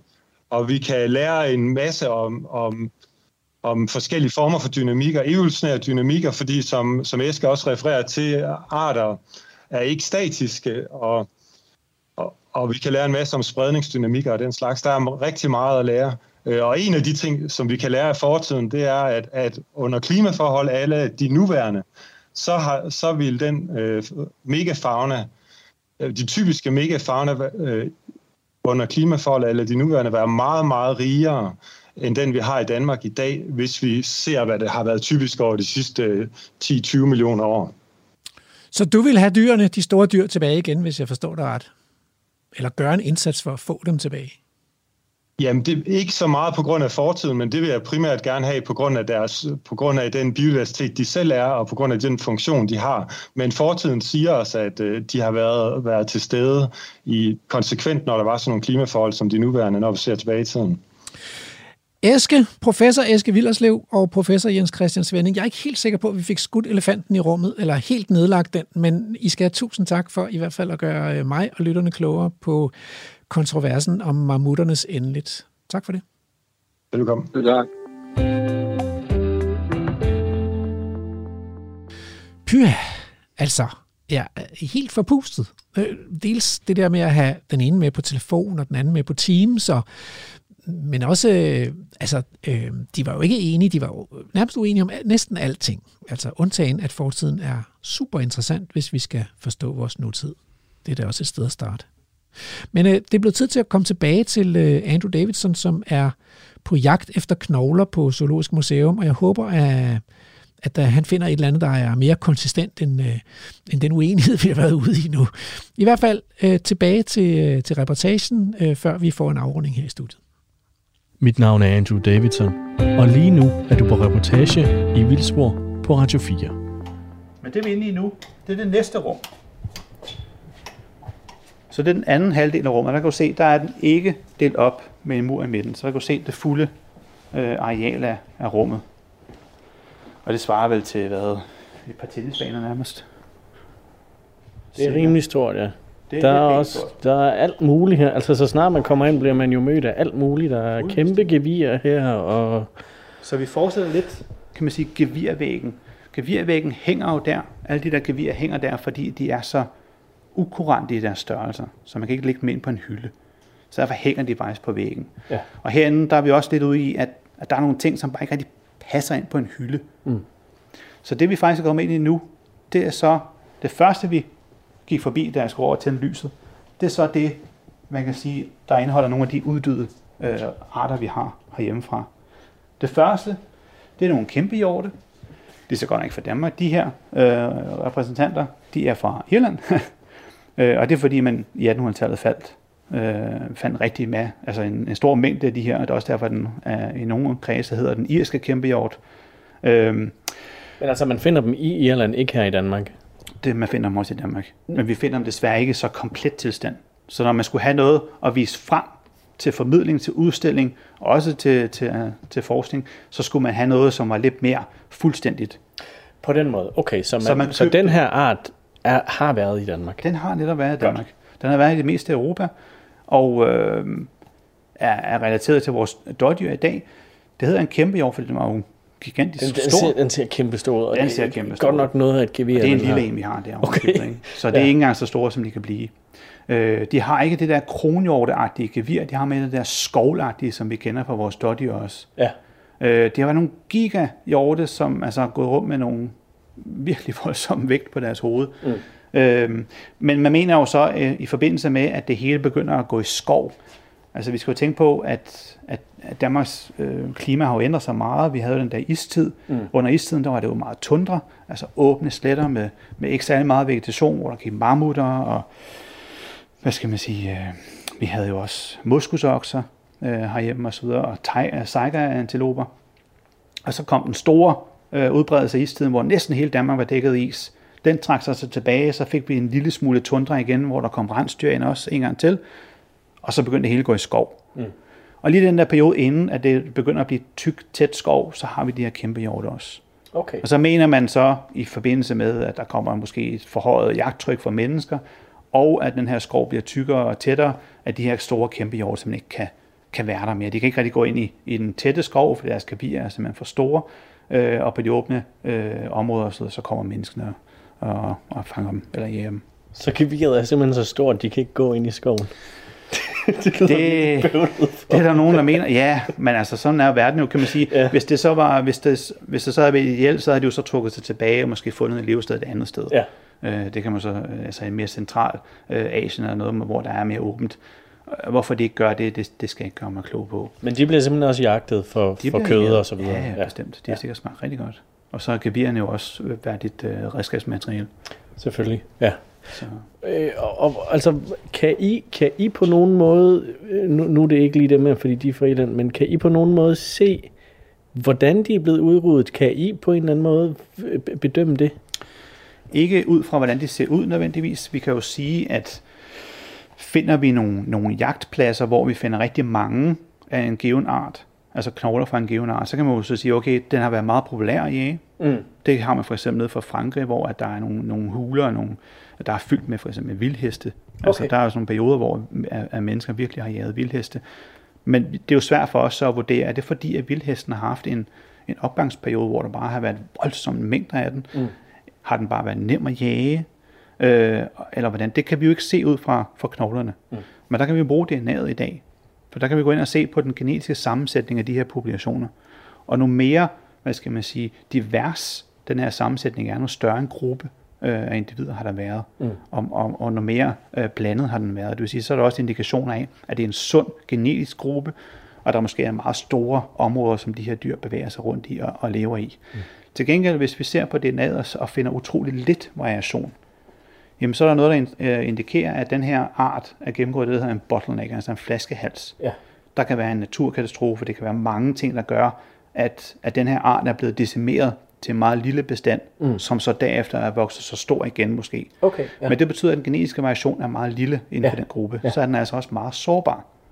Det kan også indikere, at, at de her individer altså ikke er i forbindelse med et større mængde øh, af deres fælles øh, brødre og søstre, man må sige, mm. andre steder. Det vil sige, de får ikke ny øh, genetisk materiale hele tiden tilført, og der er bestanden jo så meget usikker. Mm. Både over for sygdomme, men jo også for et jagttryk. Yeah. Fordi hvis man begynder at jage en sådan bestand, jamen så er det nemmere at få den udryddet øh, end, end, end så meget andet. Klart. Og I kan vel også se, på et eller andet tidspunkt, så stopper I jo med at finde knogler fra den, yeah. fra den art der, ikke? Ja. Det gør vi netop. Du lytter til Radio fire. Du nævnte mammuten. Er det noget, I, har I noget fra den? Ja, det har vi. Jeg skal bare lige, jeg bliver simpelthen til lige kommentere på den kasse, der står, i denne kasse lægges til oversblevne knogler fra samlingen. Hvad, ja. hvad, hvad går det ud på? Ja, men når man har samlet støder ligesom en IKEA-reol. Nej. Øh, det, desværre det er jo sådan, at en gang med dem, fordi det her det er en arbejdende samling. Det er ikke en, det er ikke en stationær samling. Det her det er, selvfølgelig kan vi godt finde ting herinde, som Som, som altid, altså folk siger altid, ah, men det går bare og samler støv. Mm. Øh, I nogle tilfælde ja, og der kan man sige, det er fordi, at vi har måske meget lidt oplysninger om et fund, så bliver det ikke brugt så meget. Mm. Men det her er i vid udstrækning en levende samling på den vis. Vi er konstant herinde. Mm. Der er altid nogen derinde for at undersøge tingene, tage tingene ud, øh, komme mere data på, øh, få bestemt flere og flere. Og i, og i den forbindelse, så er der desværre, og sådan er det bare, det, det, det, det er tab, man må acceptere engang med. Mm. Der er en knogle, der bliver forlagt et eller andet sted. Og som vi lige så med den der første kasse, vi kiggede ned i, der var vel tusinder af knoglefragmenter. Ja. Jo, i nogle tilfælde er der nogen, der har været morsommelige og skrevet oplysninger på hver eneste af sådan fragmenter. Ja. Men det har vi altså hverken ressourcerne eller tiden til i dag. Så det bliver ikke gjort. Så forlægger man sådan en knogle, jamen så er den i princippet taget ud af kontekst og tabt. Okay. Altså så er den næsten værdiløs. Men i nogle tilfælde kan man være heldig. Så det, det er sådan lidt en rodekasse, det? Ja. Okay. Dem har vi desværre histopist. Ja. Det her det er så for selve samlingen, det vil sige, det er nok arkæologiske knogler, mm. som desværre er blevet forlagt. Så gemmer man dem i tilfælde af, at man en dag pludselig tænker, ah, ja. selvfølgelig, det er der, den hører til. Ja. Og så har vi også øh, for vores komparative samling, og den komparative samling er jo recente, altså nulevende dyr, som vi har fået ind, enten via de flåde, altså en fugl er flået mod en rode, så samler vi den selvfølgelig ind, laver den til skelet, så har vi den vores komparative samling. Mm. Der kan det samme ske, at man kommer til at forlægge en knogle, og så, men så har vi den, og det kan være om ti, tyve, tredive år, at nogen kommer tilbage og siger, åh, jeg tror faktisk, jeg har fundet den, fordi vi har en måge herovre, der mangler venstre skinneben, og det her det er venstre skinneben fra en måge, og der er ingen andre måger, der mangler venstre skinneben, så må det være den. Ja. Og så kan vi føre den tilbage. Ja. Så vi smider den ikke ud. Nej, klar. Og derfor har vi her kasser med til oversblevende knogler. Nej, nu snakker vi om mammutter. Ja. Ja. Så altså, når vi tænker mammutter, så, starter, så tænker vi de her store, flotte øh, skeletter, som man finder over i Sibirien, eller nærmest mumificerede dyr, ja, som man finder i Sibirien. Den har I stående her, tænker jeg. Det har vi selvfølgelig. Øh, fra Sibirien, ja. men, men fra Danmark er det desværre lidt anderledes, fordi som vi lige snakkede om før, vi har den her istid, hvor mammuten kommer til Danmark. Mm. De åbne, store åbne sletter, øh, og der er der øh, sikkert en stor bestand øh, af mammutter, der, der går rundt. Det ved vi jo i princippet ikke, mm. øh, men det må vi da gå ud fra. Desværre er det så sådan, at cirka tyve til toogtyve tusind år siden, der har vi så den, den altså der, der gennemgår istiden den mest koldeste periode, hvor at isen udbreder sig aller, aller mest. Mm. Og der er stort set, det er faktisk det eneste tidspunkt nærmest, at hele Danmark stort set er dækket i is. Inden da er der store, store områder, der ikke er dækket, og vi er også sammenhørende med England på det tidspunkt, så man kunne faktisk gå fra England til Danmark. Så der var store åbne sletter med for mammutterne. Men lige der, der bliver hele Danmark øh, på nær øh, det vestlige Jylland dækket af is. Mm. Og det betyder desværre, at den is, når den bevæger sig frem, det er ikke bare sne, der kompakter over hinanden. Det er faktisk en mur af is, der stille og roligt, altså på grund af det tryk andre steder fra, hvor der er store, øh, tykke mængder is, bliver trykket og skubbet hen over overfladen. Mm. Og det gør desværre, alt det, der ligger på overfladen af Danmark, det bliver skrabet væk. Mm. Eller taget med af isen. Og sådan hundrede eller tusind tons is gør altså ikke særlig godt for knogler. Mm. Så når isen så nogle tusind år efter trækker sig tilbage og begynder at smelte, så efterlader den jo alt det, den har samlet op. Og det er jo så det, vi har i vores grusgrave blandt andet. Alt det der små halløj, og store sten, som den faktisk har transporteret fra Norge og hernede, sådan nogle store øh, ledeblokke hedder de, øh, af, af ikke hjemhørende øh, stenarter, som vi ikke har i Danmark normalt, som man finder op i Norge, mm. de er blevet transporteret her til Danmark af isen dengang. Men det betyder at de knogler, der har ligget på overfladen, de døde dyr, der har ligget på overfladen, de er blevet kværnet godt og grundigt og spredt for vinden. Så det vi finder herhjemme, det er desværre ikke store, flotte, sammenhørende knogler eller skeletter øh, af individer, og det er desværre heller ikke mumificerede dyr. Mm. Øh, det har vi slet ikke bevaringsforholdene til. Det tør jo hele tør øh, nogle tusind år efter, og så, så vil det jo bare forrådne og forgå. Mm. Så det vi har, det er stumper og stykker, der er alle mulige øh, lykkelige årsager blevet bevaret. Så det er, man finder en, en kindtand her, en knogle der, og så videre. Og det, det, det er så det, vi har. Kan, og, vi, kan vi se det? Ja, det, vi står faktisk lige foran det. øhm, så, så det, vi umiddelbart kan se her, når vi lige kommer ind, nu har jeg lige rullet nogle skabe øh, til side i kompatreolsystemet, og så har vi så en enkelt, kan man sige, et fag her med de danske mammutfund. Der er knap og nap tre hundrede enkeltfund fra okay. Danmark. Er det en kæmpe stødtand? Det er en kæmpe stødtand. Det er jo sådan en lille. Ja. Sige, øh, men det er, og det er meget karakteristisk på den måde, man kan se, hvordan den har det der svej. Ja. Den har den der meget fine bue, sådan en S-bue, øh, som, som stødtænderne på mammuten har. Vi har også andre elefanter fra Danmark. Mm. Vi har jo de der rettandede skovelefanter, øh, men de går så længere tilbage. Det går tilbage til den varme periode, der var før den sidste istid. Okay. Så der har vi også nogle elefanter øh, fra. Men, øh, men hvor gammel er den, der ligger der? Jamen den er så et eller andet sted mellem tyve og og hundrede tusind år gammel, sandsynligvis. Det er også noget af et spænd. Det er noget af spænd, og det kan være problematisk at få dem dateret, fordi, som vi snakkede om før, K S fjorten-metoden kommer til kort omkring de der fyrre til femogfyrre tusind år. Mm. Så hvis den er ældre end det, så får vi bare, jamen, den er femogfyrre plus. Okay, ja. Så, så kan vi ikke sige mere, desværre. Så man må igen og prøve at se, hvor de lag, de er fundet i, men, men det kan også være svært at datere dem umiddelbart øh, inden for, for, for den samme istid. Men det her er simpelthen alle mulige enkeltfund. Der er rigtig mange af dem, der kommer fra grusgrave. Ja. Øh, specielt fra den gang, hvor man, man gravede øh, grusen ud lidt mere øh, manuelt. I dag foregår det meget per maskine, så man finder ikke så mange af dem mere. Øh, men dengang så var det jo per håndkraft. Det vil sige, så kunne de bedre se, hvad det var, der blev gravet ud. Så rigtig mange kommer fra, fra grusgrave.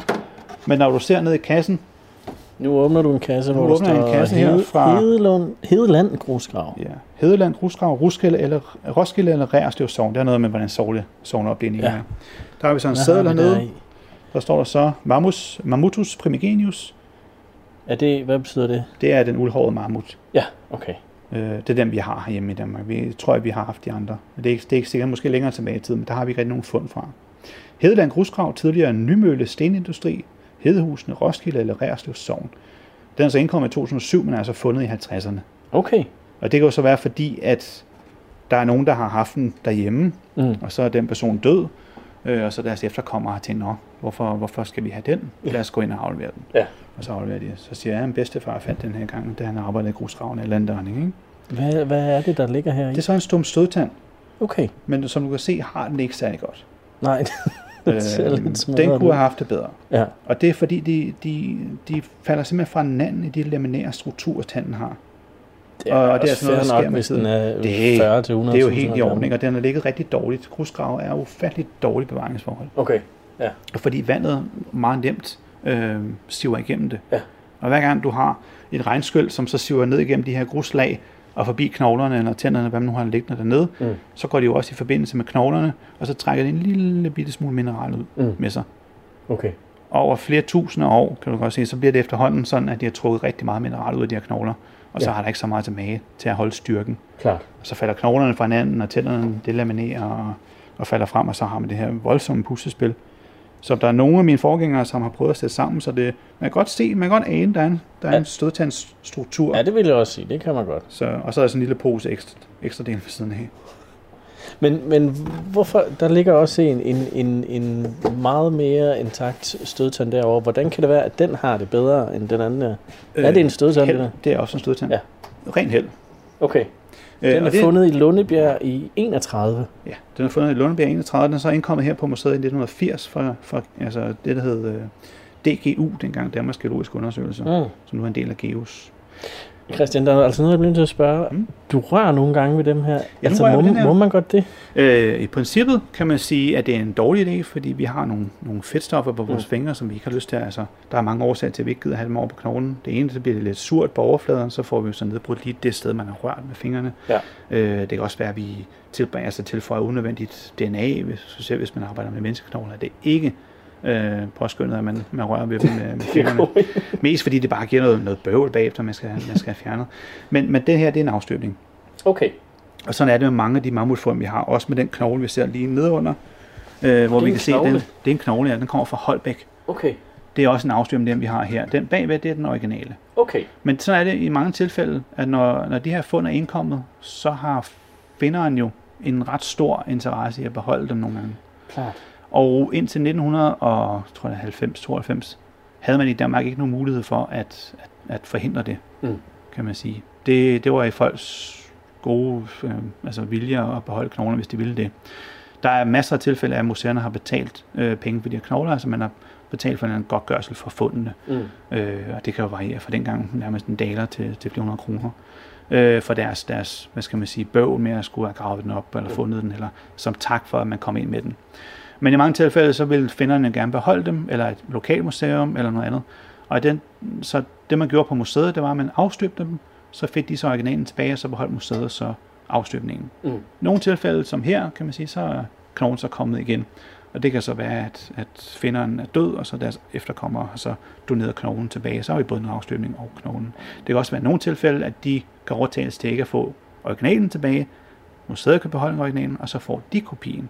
Så de så kan have stående på deres kamin. Så der er forskellige øh, muligheder for, eller årsager til, hvorfor vi både kan have afstøbninger eller ægte knogler herinde. Hvad med kæberne herovre? Er det også øh, afstøbninger? Nej, de er, de er ægte, kan man sige. Øhm, men, men her er fundforholdene lidt anderledes, så dem, dem vil jeg også gerne røre ved. Øh, du kan se, at der her på, på siden eller på overfladen af knoglen øh, sidder en masse små, hvide aflejringer. Det ligner fiskeskæl. Ja, ligner det fiskeskæl. Det er sådan bunden, foden kan man sige, at det der er nogle enkelte rester af herover. Mm-hmm. Og det er ruer. Åh oh, ja. Yeah. Og det er også det, man får på bunden af, af skive for eksempel. Ja. Yeah. Så det, det er jo så et lille dyr, som, som sætter sig på, på overfladen, og så bygger den den her lille øh, skal øh, og bor ned i den. Og det vil sige, at de, de kommer fra havet. Mm. Vi finder jo en gang imellem knogler ude i havet. Øh, det er ikke så tit herhjemme, at fiskere får det op i deres net. Men fordi at Danmark og England jo engang har været øh, sammenhørende i det der dokkerland, mm. øh, så har der jo ligget land der. Du siger, der har ligget, der har jo øh, boet rigtig mange øh, dyr derude, og, og deres Rester ligger der stadigvæk, også fordi der ligger moseområder, som så bliver skyllet op en gang med dem under storme og så videre. Så kommer knoglerne jo frem, og så rører det en gang med dem op i fiskeres net. Mm. Men det er meget almindeligt i Holland, øh, hvor man har øh, brune banke. Så i Holland, der fisker man rigtig mange af de her ting op, og det her det er så en, øh, en underkæbe øh, fra Holland. Okay. Og, og den tør jeg godt at røre lidt mere ved, også fordi den er blevet lak, lakbehandlet i overfladen, oh, ja. Men også fordi den er ikke så ualmindelig, den er ikke så sjælden, kan man sige. Øh, Men det er altså en mammutkæbe, det der? Det er en mammutkæbe, ja. Og det er en ung en. Fordi den ikke er særlig stor, eller hvordan? Både det, og så kan vi se, at den, den, den sidste kindtand, den bagerste kindtand, er ikke kommet frem endnu. Okay. Mit navn er Andrew Davidson, og lige nu er du på reportage i Vildspor på Radio fire.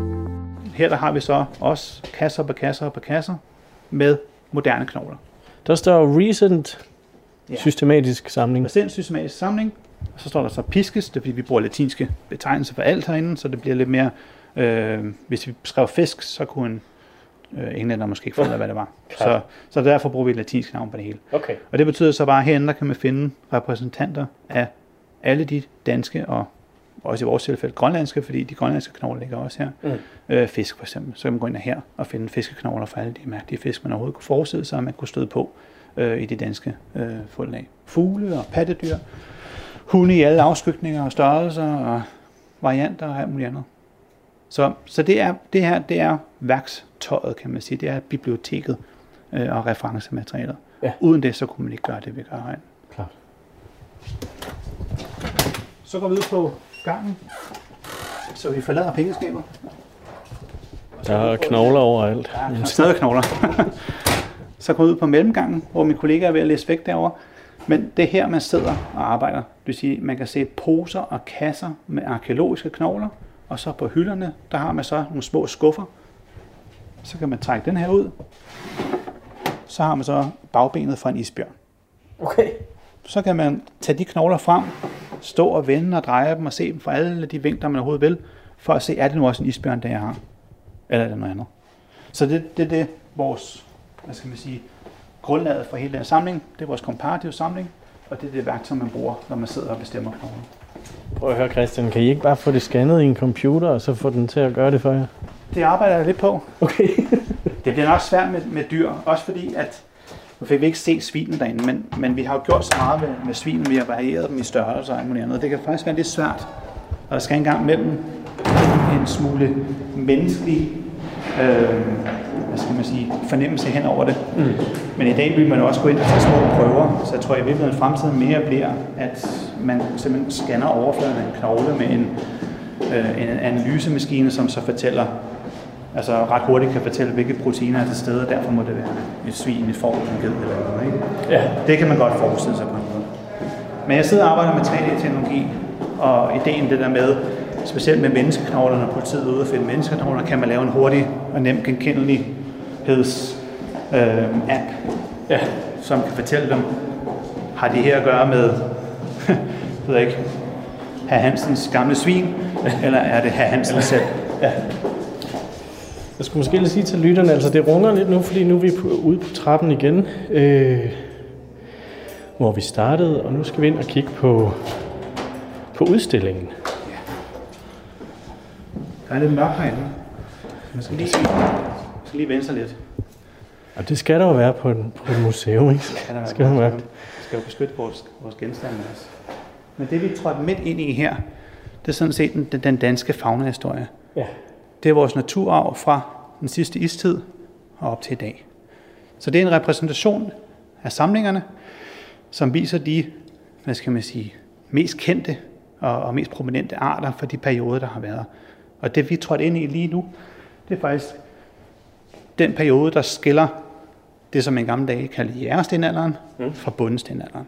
Altså mesolitikum, hvor man render rundt øh, som det, vi kalder jægersamlere. Altså både samler, altså man fisker, man samler muslinger, øh, og man skyder også dyr i, i skoven. Og det har jo så været urokser, det har været elge, det har været bjørne, sågar vildheste, bisoner, los, alle mulige seje dyr. Og så går vi over i, i den næste periode, og det er så der, hvor vi bliver bønder. Mm. Og det hedder som neolitikum. Så der har vi så repræsentationer af de forskellige kvæg, racer, altså hvordan de har varieret meget størrelsen og udformningen. Nogle fra at ligne nærmest små udgaver af urokser, til at ligne mere det, det er i dag, altså meget typiske tamokser. Altså vi står her i udstillingen, og der er nogle store glasmontre, som du peger på her, her elstyret. Ja. Øhm, vi har lidt, der er en masse forskellige rådyr, vildsvine, kronhjorte, det kæber og gevier igen. I er meget glade for gevier her. har du, øh, har du en, øh, et favoritdyr herinde? Nej, egentlig ikke. Hvorfor ikke? Ikke som sådan. Fordi de er alle sammen lige spændende. Og, ja, jeg tænkte, du, at du ja, men jeg ved godt, det er røvsygt, ikke? Fordi så står man der og tænker, nej. øhm, øh, ja, men nu kommer man med alle floskler, ikke? Og det er jo sammenhængen, og det er jo kombinationen og sådan noget. Ej, hvis jeg virkelig skulle på, altså, tage det helt på spil, så vil jeg sige, et dyr, der interesserer mig meget, det er hunden. Mm. Mest fordi, at den, altså, det er jo en ulv, der, der er blevet tæmmet. Præcis hvornår er stadig en øh, sådan omdiskuteret debat. Ja. Øh, var det femten tusind? Var det tredive tusind? Var det i Belgien? Var det, hvor, var, hvor var det henne? Øh, og den del af det er jo super spændende at følge med i. Også fordi den moderne teknologi har gjort, at man kan gå endnu bedre mm. ned i det her. Og se på de små forandringer, der er kommet i, i, i D N A'et, og ikke bare på knoglerne, fordi det er altid en stor diskussion, når man kigger på knogler. Mm. Men også fordi, at man jo ja, langt hen ad tiden, kan man sige, brugte den jo som et, som et redskab, et værktøj. Den passede på en, den kunne bruges som vagt, øh, men den kunne også bruges som, som jægerpartner. Øh, man kunne sende hunden i forvejen, som så kunne holde de dyr, man skulle jage, lidt i skak, indtil man kommer og var i stand til at stikke det ned med sit spyd, eller skyde med sin pile. Og den del er fascinerende, men det er også fascinerende, hvordan den, dens rolle er i dag. Mm. Og hvad vi har gjort. Vi har taget en ulv, som, som er stor og altså smukt dyr, muskuløs, bygget til at kunne leve ude i den vilde natur. Og så har vi taget den, og så har vi gjort den til en lille skødehund, som nærmest var størrelse med en rotte. Mm-hmm. øh, og helt op til en irsk ulvehund og en Grand Danois og harmonier. Det er jo fuldstændig vanvittigt, hvad vi har gjort. Hej, er, er der en ulv herinde? Der er ikke en ulv som sådan. Vi har den tidligste danske ulv, vi har, men det er bare et lille stykke kæbe. Øh, men skal vi ikke lige kigge? Nå, hvad, har vi, hvad siger du, vi har her? Og der er hunden. Og det er jo lidt, lidt sjovt, fordi det her det er, en, det er en hel hund øh, fra, fra stenalderen, som eller lige, lige før det, vi kalder neolitikum, altså bundstenalderen, så det er fra jægerstenalderen. Og det er en hund, der er blevet begravet i en køkkenmødding, en skaldynge. Det vil sige, at den ligger simpelthen nede i en stor bunke østersskaller. Og det er så fra den berømte øh, Ærtebølleplads, som så også har givet navn til den ærtebøllekultur, som levede på det tidspunkt. Det vil sige, det var den sidste jæger-samlerkultur, inden at Danmark blev, blev udelukket til jægerbrug. Når du siger begravet, så er det, kan I se, at det er begravet med vilje? Altså noget, de har gjort med vilje, eller er det, det er bare noget, du siger? Nej, det er jo, det er jo, det er jo så en, en, en, et skøn i det her ja. tilfælde. Ja. Men vi kan se, at de ikke har spist den. Nej, klart. Og man kan sige, hvis man har været til sparet, så har man i hvert fald helt sikkert ikke øh, bare spidt noget, noget udmærket øh, kød ud. Øh, så nej, vi kan selvfølgelig ikke se, om den her er begravet. Der ligger ikke noget, der indikerer gravgods. Det vil sige, man har ikke lagt et eller andet flintesten, pilespids eller noget andet øh, med, som du kunne indikere, at her er en, en tidligere jagtpartner, og nu skal du videre til... Det, det, det er der ikke noget, der udebart øh, tyder på. Men den er heller ikke bare kastet. Den ligger faktisk sammenkrøllet, øh, som om den, den hviler. Og det kan man jo så øh, fortolke mm. en masse på, selvfølgelig. øh, og der vil vi nok et eller andet sted umiddelbart mene, at, at der er en person, der har trods alt godt kunne lide den hund. Har I noget mammut stående herinde? Det har vi. Vi er jo kommet ind midt i udstillingen, kan man Nå, sige. Okay, ja. så, så vi er nogle tusind år væk fra istidens øh, afslutning, og det er der udstillingen starter. Så nu går, går vi ned igennem. Noget bjørn og noget, noget ja. bæver. Vi går, vi går baglæns igennem. Så nu er vi nede, hvor at, at ishavet er, så vi har hvalros, og vi har isbjørn sågar. Ja. Øh, Danmarks eneste fund af isbjørn. Så har vi rensdyr. Så vil jeg vise rundt om hjørnet, så har vi saiga-antilopen. Altså en af de her dyr, som levede på tundraen sammen med mammuten. Vi har kæmpehjorten. Her kan du se, hvor stort et gevir de faktisk er. Altså, Christian, hvor stort er det gevir? Det ser helt vildt ud. Tre meter eller sådan noget. Øh, fra, fra den øverste spids over til den anden øverste spids, det, det er voldsomt. Giant deer hedder det simpelthen bare, det er meget passende. Og så kommer vi så til mammuten. Det er en... Det her... Jamen, jeg griner, fordi I har stillet en lille julevisse. Der er altid lige et lille, et lille indslag med næser omkring december. øh, men det, vi står her foran, det er jo så en rekonstruktion. Ja. Og at det, så vidt jeg husker, det er faktisk en muskus. Øh, så vi ser faktisk på en meget stor muskushøjse i form af en, en mammut, kan man sige. Ja. Øh, og det er jo simpelthen for at repræsentere, altså for at illustrere, hvordan den har, har set ud, hvor stor den har været. Øh, og så er der ovenkøbet kommet lidt, lidt vind på, så den står faktisk og har lidt blæst i, i hårene. Og det er jo ret fantastisk lavet. Altså. Det er en af de bedste øh, hvad kan man sige, rekonstruktioner af mammut, jeg har, jeg har set. Jeg synes altså, at de bare ligner store bamser. Mm. Og nogle gigastore stødtænder, som faktisk er afstøbninger af nogle, vi har i samlingen. Okay. Men de kommer så fra, fra Rusland, mm. og ikke fra Danmark. Men altså, der har gået sådan en øh, fætter rundt her de i Danmark. Har, og der har vi så nogle fund herovre. Ja. Og det er jo så de danske fund, kan man sige. Øh, den store stødtand er, er ikke, men, men resten det er så fund fra, fra Danmark. Christian, ville du ønske, at de stadig gik rundt i Danmark? Det er jo da hyggeligt, men det er jo lidt problematisk, tror jeg.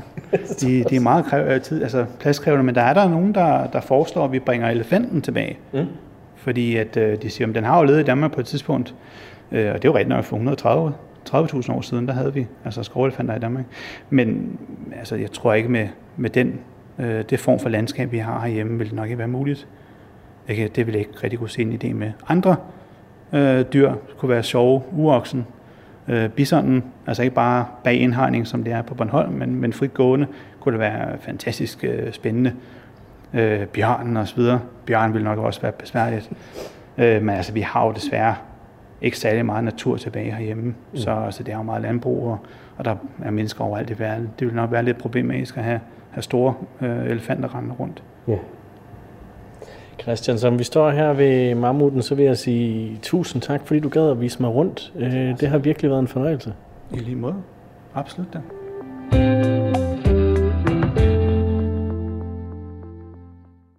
Så er vi tilbage i studiet, øhm, og øh, altså til en afrunding, til en afslutning. Programmet lakker mod enden, og øh, jeg må sige det lige ud, kære lytter, nu er det op til dig. Fordi som sædvanligt, så får du jo ikke et facit i Vildspor. Men vi bestræber os på at give dig alle de nødvendige puslespilsbrikker, til at du selv kan lægge puslespillet om den vilde og fortryllende natur. Hvordan var det med den mammut? Hør den til? Hør den ikke til? Og hvad med os mennesker? Hvad har vi gjort? Og skulle man have mistet en brik undervejs, så, så, så kan man jo heldigvis genhøre afsnittet, og også alle tidligere afsnit af Vildspor, fordi de ligger tilgængelige som podcast, øh, som er lige klar til dine foretrukne afspillere. Så er der tilbage bare at øh, takke dagens gæster, konservator Christian Gregersen, som har vist Andrew rundt på Zoologisk Museum og i samlingerne, professor Eske Willerslev og professor Jens Christian Svenning, for øh, at have modet til direkte clinch. Tak også til gæstereporter og producer Andrew Davidson og producer Emma Holtet. Tilbage er kun ugens haiku, før programmet her klinger ud til tonerne af instrumentalnummeret Joseph Merrick af bandet Mastodon. Det lyder sådan her. Tusmørkets kæmper, snabeldyr og næsehorn, sovtungt uskyldstab.